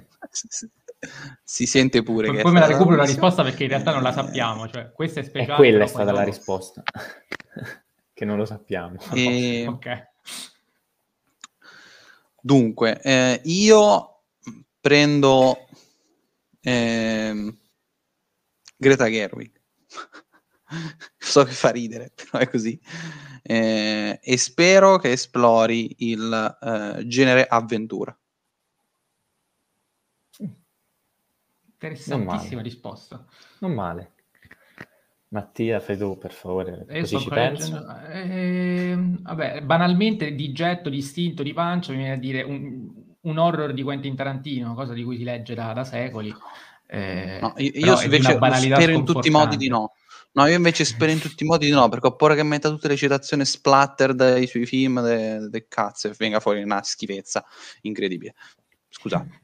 Io concordo invece con, con Niccolò e vorrei Paul Thomas Anderson con un musical. Eh, però Nolan con un horror non ti interessa? Meno. Meno, meno, meno, meno. Eh, un po' Thomas Anderson col musical pure ci sta. Eh. Anche se aveva fatto, come si chiama quello con Adam Sandler? Non è un musical. No, lo so, ma come si chiama quel film? Non mi viene. E... Punch Drunk Punch Love, Drunk l'unico Love. film brutto eh, di, di, di, di cose. Mm. No, però tra quelli che ha fatto è quello che ci si avvicina di più, visto che ci sono quei costanti suoni, non lo so, vabbè. Assolutamente non irritanti. vabbè, devono essere, vabbè, andiamo avanti. Um, Arriviamo nella Starza ci chiede quale figura, montatore, fotografo, scenografo, sceneggiatore, eccetera, che collabora con il regista per un film considerato più influente nelle scelte creative. Vabbè, Attenzione. questa po- posso dire questa risposta Una credo sia escluso Thelma Shoemaker e Marty Scorsese, credo. Cioè, perché loro anche, veramente... Anche Roger Dickens, Sam Mendes. Ti, ti, ci mandi da solo o te lo fare eh, quindi eh, no per me davvero credo sia esclusa questa coppia perché per me con loro sono veramente una coppia che sembra, sembra la stessa persona cioè, eh, credo forse non, non, non, non, c'è attore, mi sembra nella domanda, non c'è attore nella domanda, questa è una cosa importante. Però c'è no, no, c'è scritto eccetera, lo dici, devi dire tu quale ah, figura okay. secondo te. E... No, perché non, vorrei che fosse la troupe tecnica, eh, l'attore invece diciamo che è più la presa. Le... Devi sempre trovare dei buchi nella domanda. Eh, no, è importante, è importante. Eh, okay, anche, anche attore, attore, dice Adriano. Beh, eh, allora, Fellini, Mastroianni. Ma, ma, non devi dire quale figura che col... non è un sodalizio, devi dire a livello generale. Cioè, scegli Mastroianni o Fellini, cioè, che devo dire? Cioè, non è difficile da capire. Va bene, cioè, Mastroianni influenza anche Woody Allen. Cioè, Ho immaginato un film con Mastroianni. Rispondo io, rispondo io. Secondo me... Ehm... Non ho capito. Allora, sicuramente il produttore, ma usciamo dalla parte produttiva, appunto, e andiamo sulla parte filmica. Cioè, le scelte creative, secondo me, eh, part- dopo il regista, ehm, il sceneggi- lo sceneggiatore viene prima di solito del regista. Io a livello pratico ti direi dipende, perché per esempio ho sentito tantissime interviste per la creazione di Dune, e, ehm, e mi ricordo che il, il film, figura, momento il film, il film praticamente, momento dune, il film praticamente lo hanno, mh, lo hanno realizzato Roger Dickens e Villeneuve eh, dentro una camera d'hotel per due mesi e hanno detto ok, ora facciamo così, quindi passando dallo storyboard fino alla, a delle, delle immagini di riferimento, fino proprio ai punti macchina, eccetera, eccetera. Quindi lì ti direi fotografo però in alcuni casi è il montatore. Quindi secondo me dipende un po', però più o meno queste sono le figure che ritengo più, più influenti. Sì, io me, anch'io me la sarei cavata sul dipende, perché è normale che se c'hai un Vittorio Storaro ti influenza di più per forza di cose eh, rispetto al direttore della fotografia medio. Eh, poi dipende anche dal regista, da quanto il regista è esperto, da quanto il regista sa fare da solo tante cose. Eh, perché quando il regista è in grado da solo di eh, fare da fotografo, montatore, eh, compositore, eh, per ritornare a Carpenter. Cioè, è chiaro che eh, più, più, cose sa fare il regista, più il regista è autonomo, indipendente, inevitabilmente, e più invece eh, ha bisogno, più si appoggia da chi ha più esperienza di lui, quindi poi credo varia caso per caso, però mi piace rispondere direttore della fotografia generalmente per restare sulle grandi linee. Sì, anch'io. Perché credo che eh, sia per ehm, l'illuminazione sia anche proprio i, i, movimenti di camera, tante volte il direttore della fotografia che eh, è proprio, è proprio lui proprio a farli. Lui. Eh, quindi da questo punto di vista penso che il regista tenda a, a, ad avere una collaborazione più stretta. Poi anche qui il discorso sceneggiatore dipende da come è scritta la sceneggiatura, ci sono sceneggiature che prevedono già il tipo di inquadratura che deve esserci, ci sono sceneggiature che invece eh, magari sono molto più incomplete e lasciano le situazioni molte situazioni comunque eh, al regista, quindi è, è, tutto un discorso complementare molto complesso poi quando si scende eh, caso per caso. C'è una domanda di Cinetolchita, molto banale, ma sono curioso, le vostre colonne sonore preferite? E io in questo momento, per triggerare Adriano, ti dico uh, quella di, di, di, Babylon, che sto ascoltando da quando ho visto il film a ripetizione a manetta, quindi sono, non riesco a dire un film diverso in questo momento. Generalmente ovviamente andiamo su Ennio Morricone, John Williams, eh, sui grandi classici che è, è normalone proprio. Però, oh, ti ho risposto Babylon, cioè, normalone di che? Appunto, normalone, cioè, eh, la stanno amando tutti, quella colonna sonora, cioè... È troppo bello, Enrico, Chiediti perché, domanda. Enrico. Chiediti perché. Io, raga, non ho visto il film, cioè, non è che... ci posso fare niente. Rispondi tu, eh, Jacopo, rispondo io. Ah, rispondo io, ok. No. Ehm, io amo alla follia la, eh, le musiche di Eleni Karaindrou per eh, lo sguardo di Ulisse. E prima o poi lo vedremo pure noi. Faccio una risposta un po' edgy lord, eh, perché è veramente una colonna sonora, cioè credo se devo pensare a un film che utilizza la colonna sonora eh, alla stragrande per veicolare quello che devi veicolare, senza fare studi nomi, quindi Ennio Morricone e le sue varie collaborazioni, credo ci sia proprio lo sguardo di Ulisse con quelle musiche lì eh, che danno proprio un senso di trascendentale a ogni cosa che si vive e al viaggio eh, appunto simil Odissea di, eh, del regista interpretato da Harvey Keitel in quel film lungo ma veramente pazzesco dove ogni minuto è fondamentale. Jacopo. Io faccio il Giappo fan e dico le colonne sonore di Saishi, sia lavoro, i lavori che ha fatto con, con Kitano, sia quelli chiaramente con, con, Mia, con Miyazaki. Per forza. Molto bene, andiamo avanti eh, con le domande che ci sono state fatte eh, tra ieri e oggi praticamente su Instagram. Un film che pensavate non vi sarebbe piaciuto e che invece avete amato. Domanda che ci arriva da Elena, che salutiamo. Um, e qui distinto mi viene da dire Side Story del 62 che eh, avevo paura di recuperare, che ho recuperato solo perché stava per uscire quello di Spielberg, quindi per completismo, diciamo così. Non lo volevo fare controvoglia eh, perché era il periodo in cui pensavo di odiare i musical, poi ne ho visto uno fatto bene e l'ho amato alla follia, è diventato il mio musical preferito. Arrivano intanto risposte interessanti dalla chat sulla colonna sonora. Vero, eh, vero e io dico Babylon anche qui di nuovo, è un film che prima di, eh, di vederlo, io non avevo visto nemmeno il trailer, e, però ho detto ok, eh, tre ore, le, ennesime tre ore di un regista dopo aver visto le, le tre ore noiose di Cameron e, um, e quindi... sono dovuto... invece, sì, invece era, dovete sapere che prima eh, Jacopo non va detto una cosa, cioè in merito al sodalizio eh, direttore della fotografia, regista, perché eh, Villeneuve e, mm, e, e, e chi?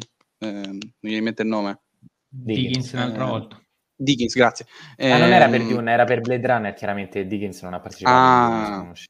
Ah, ah, ah, quindi però mi sa che, che ha, ha, tenuto, ha, tenuto, la lezione a mente il buon Villeneuve perché eh, si sentiva un po' statico e quindi ha deciso di rimanere così statico anche nel film Dune, tutte quelle inquadrature desertiche fatte tenendo la macchina presa a ferma per tre ore, così due palle, le ha tenute proprio, è stato traumatizzato e ha dovuto esperire completamente tutta questa sua rottura di palle. In live anche aumentano, c'è niente da fare. Bravo, cioè, pure, pure, i miei, eh, perché prima top, con Top Gun, secondo me, hanno delirato un po'. Comunque, Jacopo, continua, prego. No, io ho finito. Allora Enrico. Ho detto Babylon. Io ci ho pensato eh, tutto il giorno, non mi è venuto in mente un film. Giuro ragazzi, non, non, me ne è venuto in mente nessuno. E vabbè, eh, pazienza, comunque Babylon invece io ero andato con, no, cioè temevo, temevo la stroncatura perché no, ne, ne, stavo leggendo soltanto male, eh, però ero andato speranzoso perché Chazelle tutto quello che ha fatto fino adesso mi è piaciuto e quindi ho detto non può aver cannato così tanto. Cioè avevo visto l'uno di Mazzarella il tre di Bocchi su Film TV è vero che sono divisi i critici però quelli che tendenzialmente seguo avevano dato voti molto bassi. Um, quelli invece che avevano dato voti alti che normalmente seguo c'era soltanto Emanuela Martini quindi mi sono aggrappato sul carro di eh, Emanuela Martini dopo la visione del film perché veramente è un film meraviglioso comunque con, con, con dei limiti va detto che questo poi onore del vero bisogna dirlo. Uh, l'altra domanda che ci è arrivata è molto complessa, vediamo se ci riusciamo, spero che ve la siate preparati, io sì perché uh, è difficile che mi vengano in mente 10 Ho lavorato alla tesi tutto il giorno, secondo me pensa a 10 film d'animazione. Sì, ci pensi, visto che tu comunque ne conosci tanti, io no, e, e ci chiedono... A maggior ragione devo starci tre ore a pensarci, cioè... Eh. Christian Grumo ci chiede di fare una top 10 dei film d'animazione eh, di sempre, quelli che ci vengono al momento, e a me, eh, ripeto, al momento venivano pochi e quindi li, li, li leggo molto onestamente senza nessun ordine, dico Pioggia di ricordi, Principessa Splend- Storia Principessa Splendente, Principessa Mononoke, Toy Story, Wolf Walkers, La città incantata, Hercules. Adoro Hercules. Wolf Walkers capolavoro, eh? Ragazzi, Bianca dei sette nani, Immancabile, Pinocchio e Wall-E questi ragazzi sono gli unici dieci capolavori che ha visto in vita sua di film d'animazione perché se metti Wolf Walkers è l'unica spiegazione eh, no a parte le battute eh, allo- allora fantasia sicuramente eh, la bella e la bestia. messo, la bella e la bestia eh, questo la dice lunga. Eh, la, la, bella e la bestia eh, poi ne metto uno totalmente personale il pianeta del tesoro. Ehm poi mh, mm, passiamo un attimo al Giappone, più o meno quelli che ha detto Mattia, però non tutti. Pioggia di ricordi, eh, Storia della principessa splendente e eh, La città incantata, direi. Eh, sono a 6, bene. Metto anche eh, La mia vita da zucchina, cioè non puoi fare un film così bello in soli 60 minuti. Eh, e poi, cioè, è proprio impossibile, ragazzi. Cioè, eh, una cosa Vabbè, difficilissima. amigos che ne dura 42. Eh sì, peccato che la qualità non sia proprio la medesima, però ci sta. Eh, poi direi, mh, mm, non mi viene in mente il nome, eh, quello, quello, che cita Apocalypse Now, non mi viene in mente il nome, mannaggia. Eh, niente, non ah, mi viene in mente Valzer con Bashir. Grazie, Valzer con Bashir. Uh, sono otto, quindi me ne mancano due. Uh, vabbè, a questo punto Pixar, quindi Inside Out uh, e poi uno della DreamWorks e ci caccio per il meme, a proprio per il meme, Kung Fu Panda 2. Sono contento che anche Alessandro ritrovato eh, consideri Wolf Walkers tra i migliori film di questa decade. Arriano... È vero, Bella Donna of Sadness. Ecco, tolgo Kung Fu Panda 2 e metto Bella Donna of Sadness integra Jacopo. Io inizio con questo. Di End of Evangelion. Anche se chiaramente ecco, metto ecco, la serie prima. Ecco, bravo, film, la serie più bella del, del, film, quindi ci metto la serie. Certo, certo, io ci metto la serie, me ne sono scritti anch'io intanto, e cioè quelli che non sono stati citati, gli altri non li ricito. Eh, si alza il vento, forse è stato citato, non lo so. Sì. E, ehm, no, Blue... non l'ho citato io. Perfect Blue che invece è stato citato in chat e metto anche i figli del mare.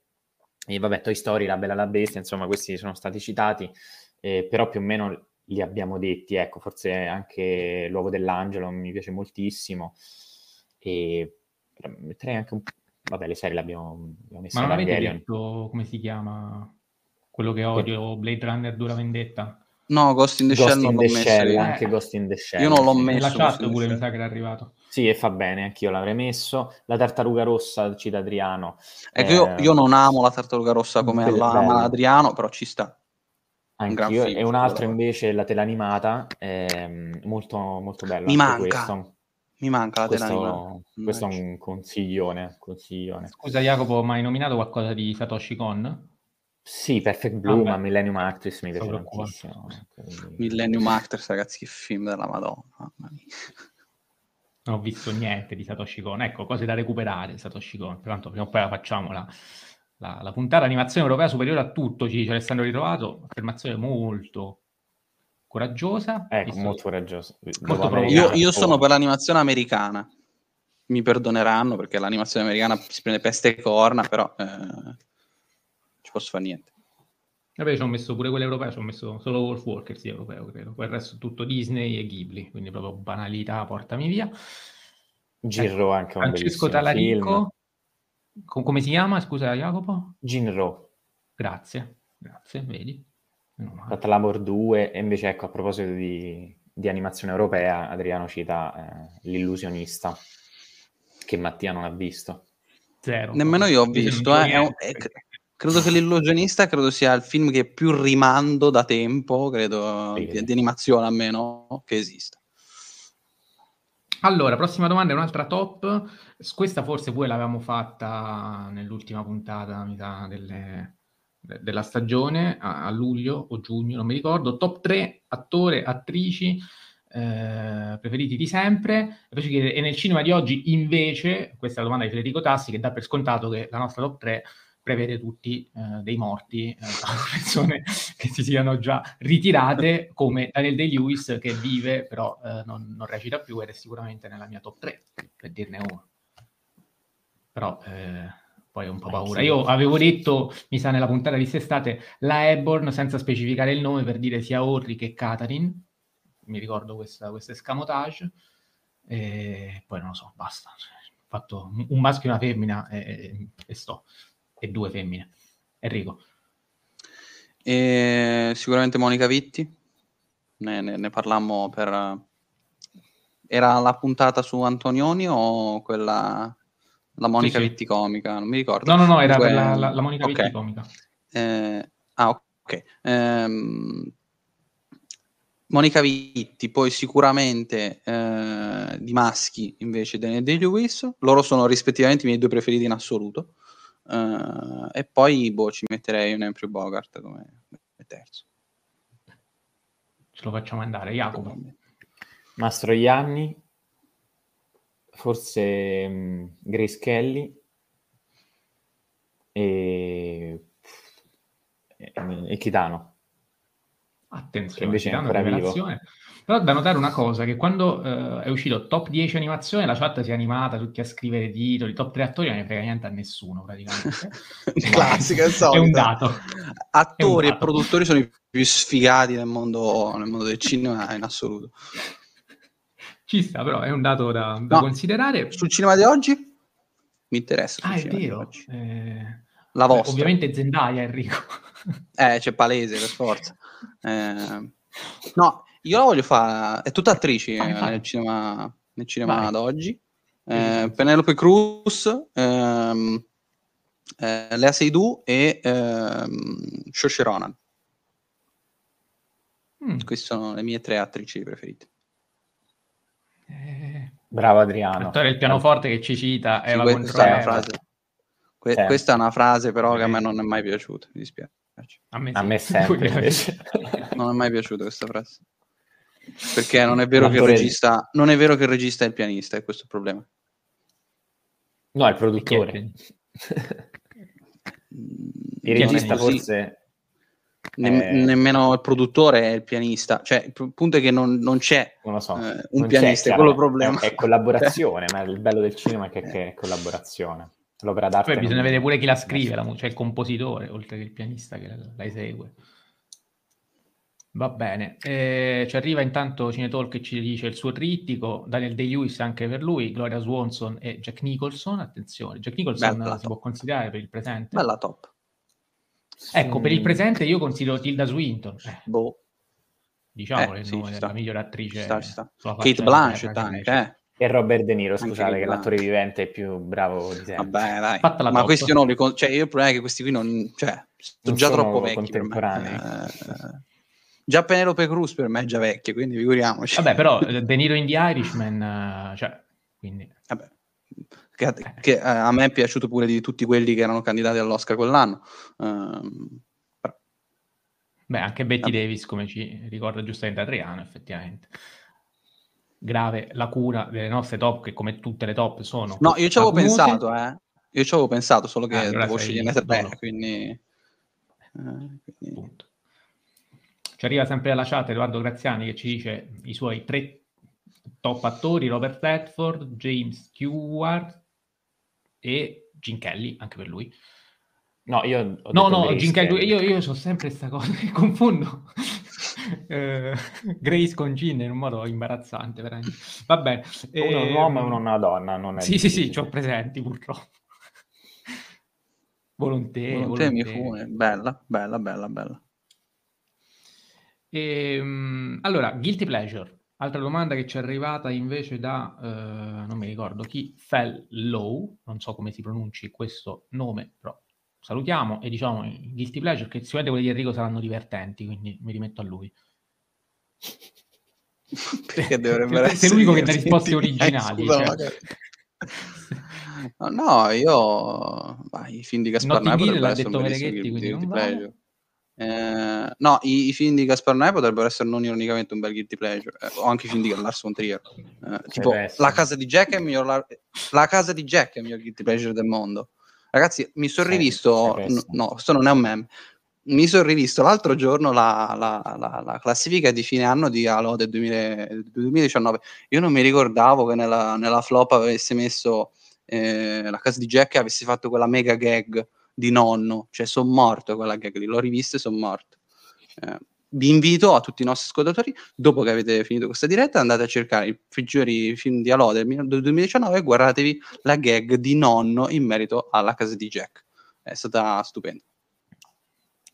Allora, Edoardo Graziani ci dice Cine Panettoni che effettivamente possono essere un ricordo di infanzia, perlomeno per me lo sono, però difficilmente riuscirei a rivederli oggi. Eh, piuttosto io direi, mi hanno segnato qualcosa, oltre agli Harry Potter, che... Eh, Ma non sono brutti gli Harry Potter, cioè, eh, vabbè, alcuni sì, dai, alcuni sì. Vabbè, il 6 sì è un guilty pleasure. Eh, il 6 mi Ma piace. il sesto però, il sesto però ti deve piacere proprio tanto per eh, sono un guilty pleasure. È, è guilty pleasure, quindi, eh, quindi vale, me lo dici tu. Orgoglio e pregiudizio per me è un guilty pleasure clamoroso. Ma perché anche quello io non l'ho mai visto, ma non dicono che è brutto quel film. Ah no? Non so. Boh, non so, mi sembra un filmetto insignificante, però io mi sciolgo quando lo vedo. Beh, ci sta. Che male c'è. E, ehm, mentre Alessandro Ritrovato ci dice che ha messo pure di Hateful Eight nella flop 2015. Non è un capolavoro, eh? Ci può stare, perché eh, di Tarantino è forse il film meno bello. adesso ce ne litighiamo di nuovo. Ehm, anche Basic Instinct, dico. Ma pure che quello non è un flop, cioè, perché dovrebbe essere eh. un guilty pleasure? Tu, sì, guarda in giro cosa si dice sul web di Basic Instinct, eh, poi ne riparliamo. Cioè, si parla, mm, diciamo che spesso di quel film non si sente parlare del film, ma di, una, di un elemento particolare di quel film. Però non è che, cioè, del film spesso se ne parla bene. Uh, però vabbè. Bah, bah, bah, bah, vabbè, allora mi rimetto, se non vale, mi rimetto al primo Top Gun magari. Quello forse può essere un guilty pleasure, non lo so. Comunque, Jacopo. Eh, io non ho pensato, cioè ci stavo ragionando, ma non mi vengono in mente... Dai, un, bel fi- un bel film di ah, ecco. Tier, dai. No, no, no, le commedie di eh, Owen Wilson e, no. e Matthew Vaughn mi piacciono molto. No. Grande, Prossima puntata, grande, le commedie grande. di Owen Wilson. Va benissimo. Allora, Alessandro ci chiede, c'è mai stato qualche ospite che volevate portare sul podcast che magari avevate anche contattato avete, o avevate quasi in pugno, ma che poi non siete riusciti a concludere? Eh, Francesco No, ci ho mai risposto. Eh, sì, purtroppo. Però forse cioè, non ha manco mai letta, non so se scientemente Però o inconsapevolmente. Va detto che non abbiamo mai riprovato tanto eh, con Francesco No, dovremmo riprovare. Facciamo sì, no, una... abbiamo mandato un messaggino su Facebook. Eh, non abbiamo mandato mail, di solito quelle funzionano, cioè almeno sì. finora. Eh, perché voi mi avete detto che allo devi essere gioviale, giovane, eccetera, eccetera, e quindi ero andato col messaggio sì, Facebook sì. diretto. Ma vabbè. Eh, però ci è arrivata una domanda proprio su questo, adesso la leggo, se no poi mi scordo. Um, come avete fatto ad avere critici e giornalisti come ospiti? Eh, Roberta Martinelli ce lo chiede, e qui abbiamo già risposto tramite mail normalissima, eh, poi ci siamo rimessi alla loro disponibilità e gentilezza. Obiettivi da raggiungere con il podcast, e questa è una domanda eh, boh, interessante a cui forse non sappiamo rispondere. Cioè io distinto direi divertirci, divertire. Eh, io vedervi in real life. Io vedervi in real life, perché no, no, io non li ho ancora visti loro. Loro si sono visti o no? Anche questo sarebbe bello vedere Enrico un giorno. E, non lo so, continuare a imparare perché poi facendo il podcast è chiaro che devi vedere un film che altrimenti magari non vedresti, però sai che devi farci la puntata quindi lo vedi ed è sicuro che lo recuperi e, e, fa tanto. Poi comunque quando sai che devi parlarne magari leggi qualcosa in più e quindi facendo un minimo di divulgazione comunque impari di più rispetto a una visione che fai invece per puro, per puro piacere da solo con te stesso. Quindi io direi che... Chiaro che Mereghetti l'abbiamo già intervistato, quindi non posso dire manco parlare con lui perché abbiamo già avuto questo privilegio. Parlare con altri come lui, cioè, ci sono anche altri grandi nomi che ci mancano, Canova eh, è uno di questi e circola molto tra i nostri ascoltatori che spesso ci chiedono di lui, quindi sicuramente un obiettivo potrebbe essere portarlo sul podcast come Francesco Alò, su cui dobbiamo assolutamente riprovare, perché no? Non so se volete aggiungere qualcosa. No, per me non eh, concordo. Sì, sì, anch'io, quindi diciamo, cercare al, sicuramente altre, uh, altre persone, altri critici che... Io direi anche non solo critici, io avrei il desiderio di, di portare sul podcast anche persone magari produttori o distributori, però purtroppo ehm, non è detto che ci vengano perché poi le domande chiaramente sarebbero molto più scomode e, Ma, e... Jacopo, prossima volta quando sei a Roma eh, e incontri qualche regista che ti chiede cosa ne pensi del suo film, tu chiedi anche, oltre a, di- oltre a mentirgli spudoratamente, chiedi di venire. Se non ti fai no. comprare prima, però. Perché... Non ho mentito, non ho mentito. No, non dovevi dirlo questa cosa. Questo è un indizio importantissimo. No, Quindi comunque... riferimento a fratelli è puramente casuale. No, no, no e... Ehm, ogni riferimento a falliti nella live è puramente corretto. Vabbè, lasciamo perdere. No, fatemi fi- concludere. Ehm, così mi levo anche a- altre due domande. Cioè, Menarini lo avete già intervistato? Sì. Ehm, Andrea, se ti interessava recuperare la puntata, per me rimane forse la puntata che preferisco di più in assoluto. Primo grande ospite. Proprio. Primo grande ospite. E, ehm, poi intervista al Frusciante di quartiere, ne abbiamo parlato e mh, non, non, non, ci piace, non, ci, cioè, non, lo inviteremo, non so nemmeno se, se lui sarebbe... No, magari però... in futuro a livello puramente cioè, divulgativo... No, no, però... eh, il problema è, ne abbiamo parlato, lo dico apertamente a tutti, è, è il modo di, in cui si esprime, non Discutere. tanto... Esatto, è proprio la, la, discussione che non ci piace. Invece io inviterei volentieri un'altra persona di YouTube, cioè Victor Laslo, eh, perché la sua influenza secondo me è molto interessante per capire il modo in cui approccia anche il suo metodo di critica, eh, tutto qui insomma. Sì, io invece faccio molta resistenza.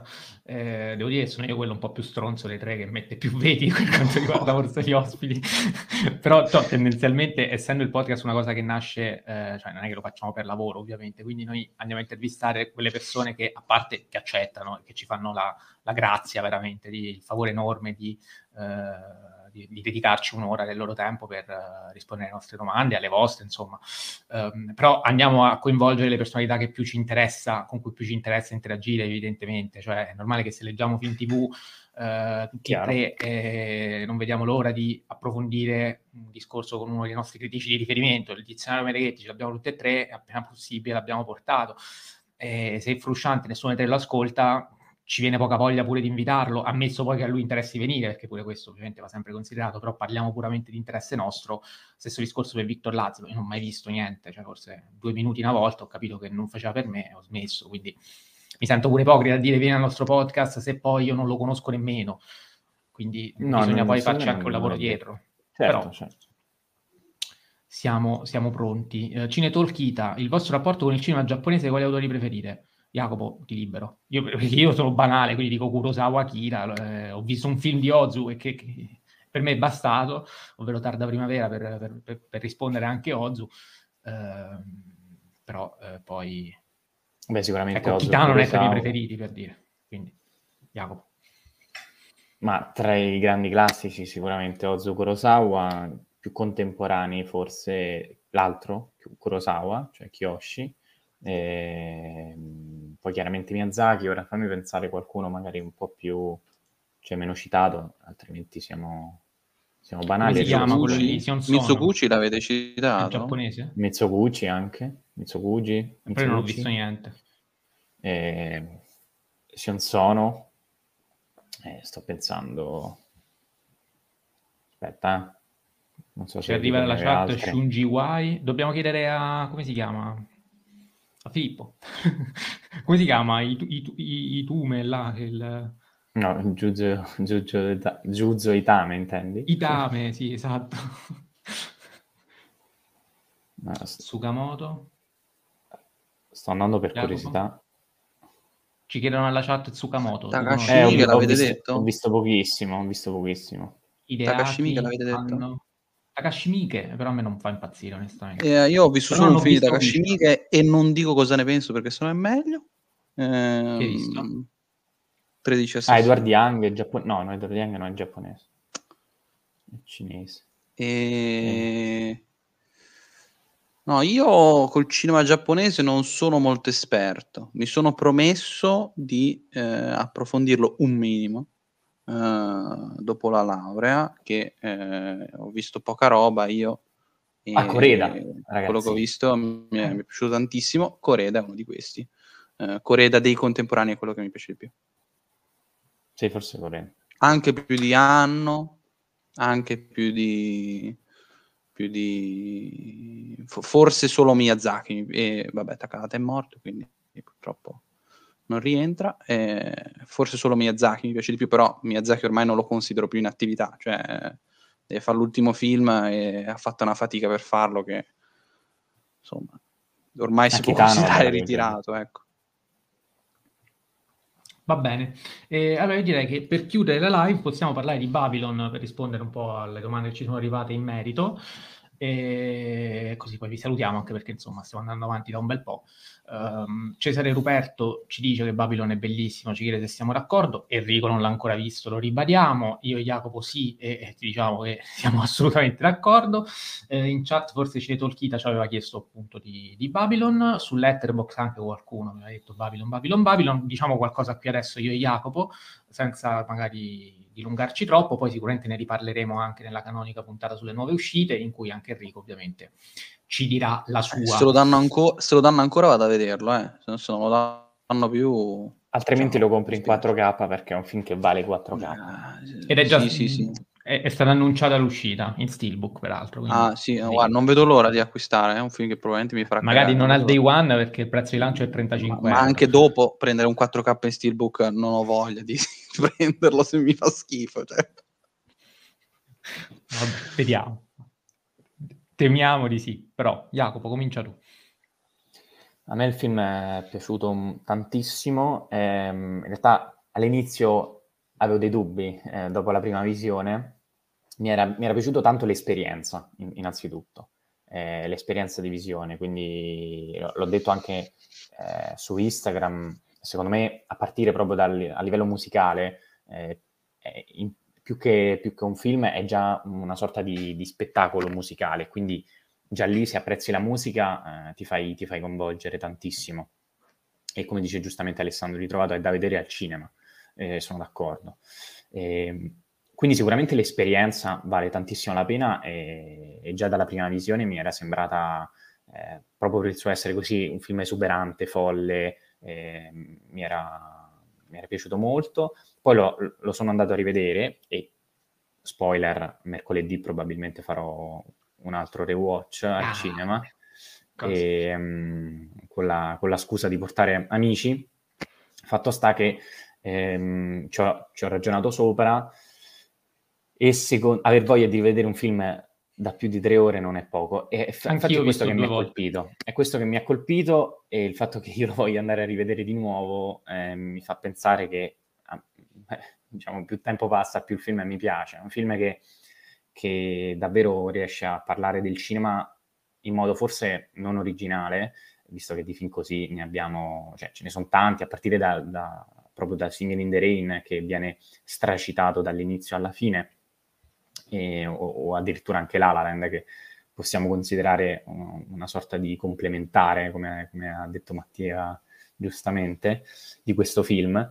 Un film che parla proprio di, di questa eternità del cinema, di, il cinema come qualcosa di più grande di noi, e a cui però giustamente vogliamo tutti far parte per, per dare senso alle nostre vite, eh, per far sì che poi anche quando eh, passiamo ai nostri ricordi o guardiamo un film, ecco, riusciamo a... a perché, impati- perché il cinema piace? Ecco, questa è un'altra domanda a cui, eh, a cui Chazelle risponde benissimo, cioè il fatto che noi empatizziamo per, per ciò che abbiamo provato noi nella vita e quindi eh, tante volte apprezziamo dei film soltanto perché ci sentiamo protagonisti più insieme ai protagonisti effettivi del film. E, ehm, e quindi è un, è un, film sicuramente che tende a dire ok, le immagini del cinema restano, sono delle, dei testimoni della realtà de, che, che fotografano, fo, fotografano, un periodo, una storia, un, un dramma, qualsiasi esso sia, e i personaggi che ci sono chiaramente ri- rimangono, i- rimangono, immortali dal punto di vista cinematografico, ma chiaramente i singoli, i singoli attori muoiono, i singoli registi muoiono, eh, e quindi è, è, è, l'immagine che resta e l'immagine di, di, di, Babylon è un'immagine che resta sicuramente impresso, visto, visto il modo eh, eclettico e appunto folle con cui Chazelle ha girato questo film, eh, che, che, secondo me ti, ti, riesce non solo a, a coinvolgere, a parte una, i primi 40 minuti sono soltanto uh, ambientati in un, in un, singolo posto ehm, e vieni sballottolato a destra e a sinistra, eh, per carità, con chiaramente dei, dei, dei spunti registici fondamentali. No, non andiamo al cinema per quello, però sicuramente il coinvolgimento dello spettatore è anche dato da, da quello. Eh, molti hanno parlato del finale, visto che prima Cinetalk ci aveva chiesto cosa ne pensiamo. Spoiler! No, no, non so se voglio fare spoiler, però forse... Vabbè, tanto non è spoiler, nel senso... Dai, ma ormai lo sanno tutti, via. Ripercorre, sì, sì. Dal finale, su. Eh, però il finale, uh, per esempio Alessandro Ritrovato fa André, il finale è una forzatura allucinante, però è bellissimo. Sì, cioè è proprio, è bello comunque, è, è bello proprio per quello forse, e mm, non tanto forzatura, ehm, diciamo è l'unica conclusione possibile, cioè se il cinema è, è, quella cosa che è più grande di noi, che resta nell'infinito, cioè se noi ci ricordiamo il frame di, de, della luna di Méliès e, lo, e lo, non lo dimenticheremo mai, è proprio per questo, è perché il cinema non diventa soltanto una passione, un hobby, è, è un modo per noi per, eh, per, uscire dalle nostre vite, per creare un senso al di fuori della nostra singola esistenza, eh, che può avere alti e bassi, ma non, è, non è, no, cioè è indifferente perché la, nostra vita nel momento in cui entriamo in sala eh, viene, cambia eh, quindi è quindi bello, che vi devo dire? Allora, io eh, intervengo, ci tengo a dire questa cosa, che non è un film perfetto, cioè nel senso è un film che ha degli evidenti difetti. Sì, sì, però... Perché sì, sì, chi se ne frega, giustamente. Sì, sì, eh, ne ha, ne ha, ne ha. Però diciamolo, cioè se ne parliamo, diciamo che è un film, soprattutto nella seconda parte, ridondante, didascalico in quel dialogo tra Pitt e la critica che la critica. dice proprio questo, cioè che tutta una serie di cose che tra l'altro non servono, ci sono archi narrativi di troppo, secondo me quello dell'afroamericano jazzista e quello dell'asiatica sono, potevano essere tranquillamente lisi per uh, avere una, una sceneggiatura, un ritmo molto più fluido e una durata inferiore che sicuramente avrebbe giovato. E in premessa va detto, va detto. Ciò nonostante, ehm, questo film ha la forza, secondo me, di riuscire a, a, ad andare oltre.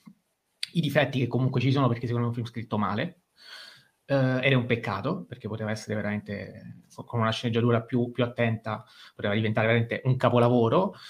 E, um, perché dico che è complementare rispetto alla La Land, cosa che per esempio pure su Facebook uh, qualcuno non capiva, mi è stato chiesto, eh, per un semplice motivo, perché uh, qui c'è Alessandro Ritrovato che ci dice come intitolato Gnola, è un film sbagliatissimo ma anche un film giustissimo, sì, che vuol, vuol dire un po' tutto e niente, però sì, è un po', eh, ci, ci, ritroviamo anche in questo titolo.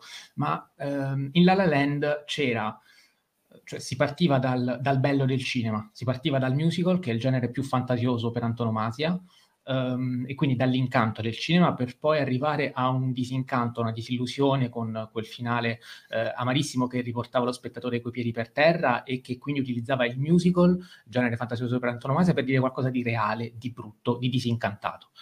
Qui si fa il procedimento opposto, cioè si parte dal disincanto del cinema, Uh, l'elefante nella stanza è proprio il disincanto nel cinema, cioè si vede tutto il marcio che c'è dietro al cinema, soprattutto a quello pre-sonoro, che era un cinema uh, privo di morale, perché poi con l'avvento del sonoro è arrivata anche la morale.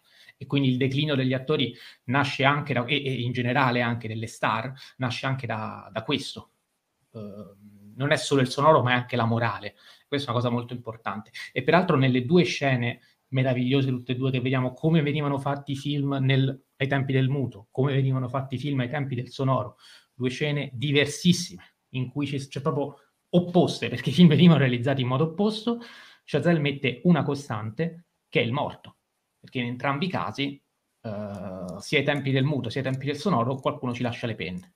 E questa è una cosa che la storia del cinema ha tante volte dimenticato. Ed è questo anche lo sporco del cinema, che comunque è rimasto. Però mentre ai tempi del muto stava lì, tutti lo sapevano e non c'era neanche bisogno di insabbiarlo più di tanto, ai tempi del sonoro sì, visto che la morale prende il sopravvento. E qui si parte quindi da un qualcosa che viene tante volte dimenticato, a Chazelle invece gli piace ricordare, ma perché a Chazelle piace ricordare anche un'altra cosa molto importante che viene tante volte dimenticata, cioè eh, il cosiddetto contingente. Adriano della Starza, parlando nella sua recensione di, eh, della passione di Giovanna d'Arco, della mosca che a un certo punto si ferma sul volto di Giovanna d'Arco, facendo riferimento anche alla saggistica di eh, Paul Schrader sul, sul trascendente, fa notare l'importanza del contingente, cioè di quell'elemento accidentale che chiaramente il regista non può controllare, perché quando una mosca si posa, la mosca si è posata, non è stata diretta, non è stata uh, direzionata. Ecco, in questo film... Uh, nella scena della farfalla che si posa sulla spalla di Brad Pitt, eh, che fa il paio con il primo piano e la lacrima di Margot Robbie. Eh, Chazelle ricrea proprio quella scena nella passione di Giovanna d'Arco, con due film diversi, con due facce diverse, quindi la farfalla di Brad Pitt, il primo piano di Margot Robbie, e fa notare l'importanza del contingente di fronte al fatto che quelle persone lì stavano girando un film, non sapevano neanche loro come, ma hanno fatto un capolavoro. C'erano persone sfatte, finite, devastate. Brad Pitt arriva su quella collina, non sa neanche lui come, però quella sequenza è una sequenza capolavoro. E allora tante volte la storia del cinema questa cosa se l'è dimenticata, perché uno dice il capolavoro lo fai soltanto se sei bravo, e la La Land ci dice questo, ci dice che il raggiungimento del sogno hollywoodiano è fatto dal sudore, dalla fatica, dal sacrificio, ce lo diceva già in Whiplash, e qui invece si parte dal lato opposto. Ci vuole quello, sì, ma ci vuole anche il culo, va detto proprio, um, e, e, e, c'è anche il marcio dietro a quella roba là. E dicevo perché opposto e complementare rispetto alla La Land? Perché eh, questa volta invece si parte proprio dal disincanto per incantare lo spettatore, che con quel finale, che non è una forzatura, secondo me è l'unico possibile, come diceva Jacopo, esce dalla sala con le lacrime agli occhi, incantato perché perché nonostante tutto il brutto che sa che c'è dietro, e ora lo sa, anche grazie a questo film, per carità, non dice nulla di nuovo, cantando sotto la pioggia, in modo leggero, ci diceva un pochino le stesse cose, senza drammatizzazione, senza eccessi, senza tutto, ma Chazelle lo sa, tant'è che poi ce lo fa vedere, però qui ecco, ce lo fa vedere, e quindi lo spettatore non può fare finta di niente, non può dimenticarsene, non può nasconderlo. E secondo me questa cosa è enorme, è geniale, è bellissima e vale tutto quindi io non ho problemi, io difenderò sempre questo film nonostante i difetti, nonostante tutto, e, e, credo che all'interno di una filmografia così unitaria, coesa, compatta come quella di Chazelle, dove forse l'unico UFO è First Man che dovrei assolutamente rivedere perché comunque anche lì c'è qualcosa di più grande cioè il raggiungimento di un sogno, cioè qualcosa che in Chazelle piace tanto raccontare, ecco, penso sia, sia fondamentale che ci sia anche questo, questo, lato oscuro del cinema su cui Chazelle mette un faro ben, ben, preciso con tutti i limiti che questo comporta. Poi ovviamente insomma, torneremo a parlare di, di Babylon anche perché dovremo contrastare quello che dice Enrico, che immagino non sarà così entusiasta e, e sarà bello comunque avere anche no, un altro lato della no, campana. No. Volevo fare una domanda a Mattia io. Ma eh, secondo te... mi sono dimenticato di invitare la chat mentre Enrico ci parla a farci anche domande extra cinematografiche perché poi ne leggiamo una che ci è arrivata per chiudere, eh, così anche per, per, chiudere la diretta magari entro le due ore con domande anche extra cinema se possono incuriosire o interessare. Vai Enrico. Volevo fare una domanda, ma secondo te è più bello Babylon oppure il primo giorno della mia vita? No, questa è una domanda cattivissima perché ieri sono andato al cinema e ho trascinato la mia ragazza a vedere questo film con Tony Servillo di Paolo Genovese ed è una cosa che ovviamente non auguro neanche a Frusciante, ecco, per dire. Però Quindi Paolo Genovese ha diretto un bel film. Perché Perfetti Sconosciuti. Che è Perfetti Sconosciuti ed è il motivo per cui la sala era piena e tutti continuano a dire, eh, ma ha fatto Perfetti Sconosciuti. Io questo errore l'avevo già io fatto. Faccio presente che, io faccio presente che tra Perfetti Sconosciuti e questo film ha fatto un film, però dettaglio. Supereroi? Forse... No, ah, no, è vero, ne ha fatti due allora, perché è vero, c'è eh, supereroi, ha, ha fatto anche The Place. Detto... Esatto. Com'è The Place? Perché non l'ho visto. Mai visto. Ma... Ok, nessuno l'ha visto me. Jacopo. È un me, è un me, è un me. Io Però su supereroi sono andato, ricordo. quando è stato l'anno scorso al cinema, e, ehm, proprio perché ho detto, vabbè, Paolo Genovese ha fatto Perfetti Sconosciuti, film ciofega, ho detto non ci torno. Stavolta la mia ragazza mi ha obbligato perché sennò sarei stato fedele e avrei fatto bene perché è veramente una ciofeca clamorosa, anche peggio di supereroi. Uh, Cinetolchita ci chiede, oltre al cinema ci sono altre forme d'arte che vi appassionano? Eh, questo è interessante. Enrico, comincia tu. Vabbè, io avendo, cioè, studiando al, cioè, avendo studiato al DAMS, chiaramente mi piacciono tutte, eh, quale più, quale meno, non importa. Quelle che comunque, diciamo, frequento maggiormente sono eh, musica, cinema e eh, videogiochi, sono banalmente quelle che conosco meglio. Eh, però le apprezzo davvero tutte, ecco, non, non, ce n'è una che non mi piace. Che mi appassionano onestamente no, perché la passione ce l'ho solo per il cinema. Eh, poi è normale che la storia dell'arte mi è sempre piaciuta, ma a livello proprio in generale di scultura, pittura, il periodo neoclassico soprattutto l'adoro. Eh, I dipinti di, eh, di David per me sono forma d'arte proprio eccezionale, viene tante volte scagata proprio perché è neoclassica e quindi rifacimento di qualcos'altro, però impazzisco quando vedo un suo quadro. Però passione, ecco, mi sembra un parolone, quindi direi no. Jacopo? Anch'io come passione no, eh, però chiaramente qualsiasi... In realtà tante forme d'arte mi, mi intrigano, ecco, non mi appassionano, però per esempio, ecco, il fumetto non l'abbiamo citato, però è uno di questi, eh, però anche quelle più classiche, e anche, anche, la letteratura in realtà un, eh, possiamo considerarla una forma d'arte a tutti gli effetti.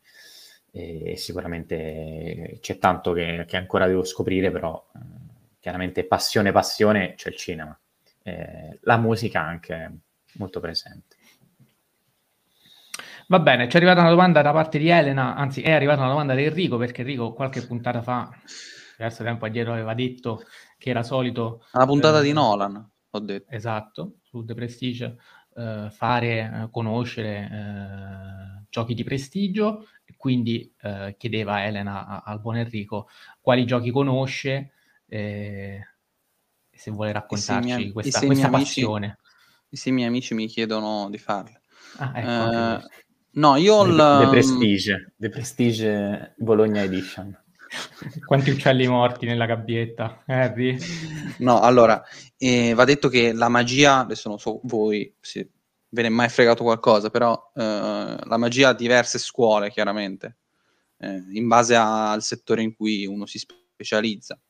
Eh, quindi, cioè, per dire, tra David Copperfield che ti fa sparire la la Statua della Libertà e chi ti fa un gioco con le carte c'è una bella differenza.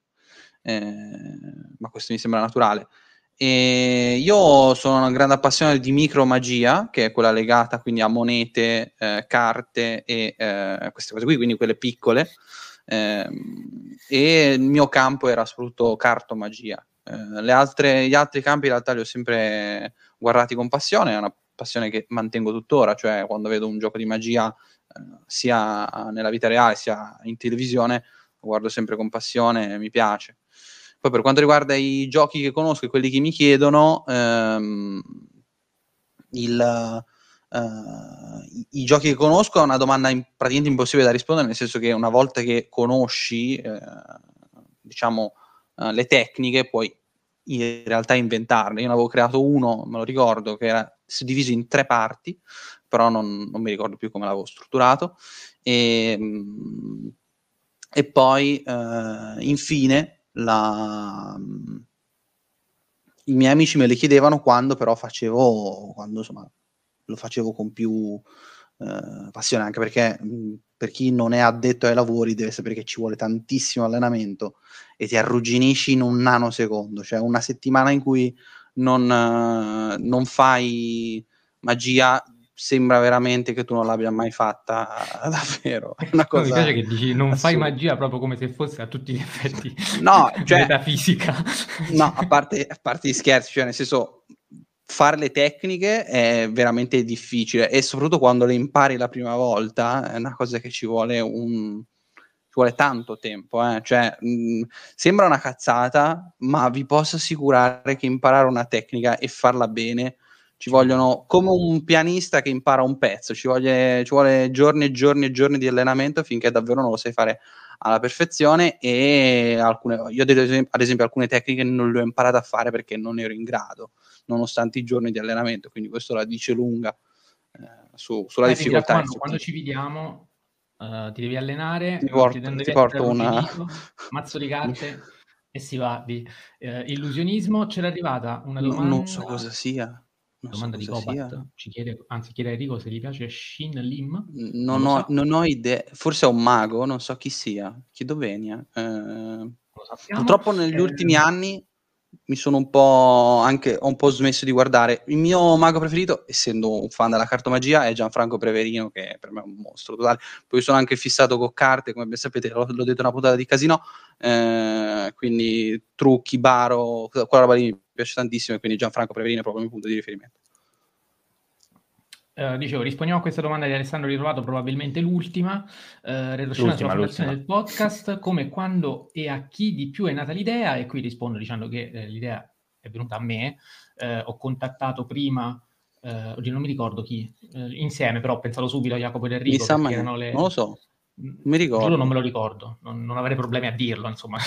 ho pensato comunque No, ad entrambi. aspetta, forse mi ricordo, hai contattato prima me, però Ah, noi sì, due eravamo sì. pirla e non, ci, non avevamo pensato. Jacopo aveva la soluzione che era Discord, mi sa. Esatto, perché io ed Enrico ne avevamo parlato e l'idea ci era piaciuta, però tecnicamente non sapevamo come metterla in, in pratica. Poi ne ho parlato anche con io sono, Jacopo, lui mi ha solta- io detto, ma sono guarda che... inutile, sono soltanto tecnico e basta. No, no, no, no, no, perché poi è passato del tempo, Non è mi vero, ragazzi. ricordando. Erano passate delle settimane. Poi, quando mh, parlai con Jacopo, dice- mh, gli dissi, ma sai che avevo parlato con Enrico della possibilità di fare un podcast, peccato che non si possa fare perché mi sarebbe piaciuto farlo. E Jacopo disse, no, in realtà si può fare, e, e quindi ci siamo, ci siamo attrezzati e, eh, ed è nata così. Io me la ricordo diversamente la storia. E Ma Dici, non- dici. No, no, no, No, no, no, andiamo avanti. no, ma andiamo avanti. Perché io mi sto ricordando questo, questo particolare. Dillo, dillo, sono curioso. No, io mi ricordo che prima, quando tutti e tre partecipa- partecipavamo a un... um, cioè collaboravamo con un sito di, di recensioni, sì. e quindi trovate ancora le nostre pessime. Infatti non vorrei vedere... Le quasi quasi- loro, le loro, non le mie. Le nostre, è vero, lui, Io non l'ho lui no. Quasi quasi farò, eh, mi andrò a leggere tutte le mie recensioni vecchie per capire quanto imbarazzante fossi, Eh, tanto lo sono anche adesso per, per, per Però i almeno non le 35 scrivi. anni, però almeno ho, sm- ho smesso di scrivere giustamente. Mi ricordo che lì si parlava, cioè io ho sempre detto al, um, al capo redattore, al capo, al fondatore del, di Unpolitical, facciamo un podcast dietro al, cioè con il logo di Unpolitical, e, Sì. però non, non era mai stata presa in, in considerazione questa scelta. Eh, Io non me la ricordo, quindi secondo me ero già uscito. Tu sì, questa però io e Jacopo c'eravamo ancora in Unpolitical. Infatti, quando abbiamo Sì, fatto sì, il sì. podcast, tu eri uscito, noi eravamo tutti e due ancora dentro quando abbiamo iniziato e avevamo Ah, chiesto a io- Giovanni, gli, gli dissimo, noi intendiamo fare sta cosa, se Unpolitical non ne vuole sapere la facciamo per conto nostro. Mhm. Io questo passaggio me l'ero dimenticato perché non l'ho mai vissuto, probabilmente Eh, perché io già, Avevo rimosso tutto. avevo già fatto ciao ciao. Però sì, sì, vabbè, comunque, insomma, ci conoscevamo, eh, rispondo anche alla domanda di Edoardo, ci conoscevamo praticamente scrivendo insieme per uh, Unpolitical Reviews ai tempi, poi abbiamo abbandonato tutti e tre. Enrico è stato il primo, peraltro. Va bene, allora direi che eh, insomma la live eh, può dirsi conclusa dopo due ore di durata. Siamo contenti insomma che ci sia stata partecipazione da parte vostra. Vi ringraziamo per averci ascoltato anche in numero, eh, spero, eh, cioè immagino dalla chat sia abbastanza soddisfacente per noi, insomma, quanto basta per eh, averci reso possibile il confronto. E ovviamente questa puntata poi sarà, eh, potrete riascoltarla se volete, ma nel caso in cui non avete già ascoltato tutta, ehm, potete riascoltarla come sempre su, su- su Spotify, Google Podcast, Apple Podcast e via discorrendo. E quindi niente, eh, vi saluto, vi ringrazio. Jacopo Castiglione, eh, se vuoi dire qualcosa eh, di, Via Fellini. come chiosa, ecco, perfetto, ora possiamo finalmente salutarci e ci sentiamo il prossimo lunedì con una puntata normale, non live, torniamo come podcast e poi vedremo in futuro se riutilizzare questo canale YouTube che comunque rimane attivo per recuperare la live eh, e, E magari chissà. per farne qualcun'altra. Vedremo. Ciao a tutti Ciao. e grazie. Ciao a tutti, grazie.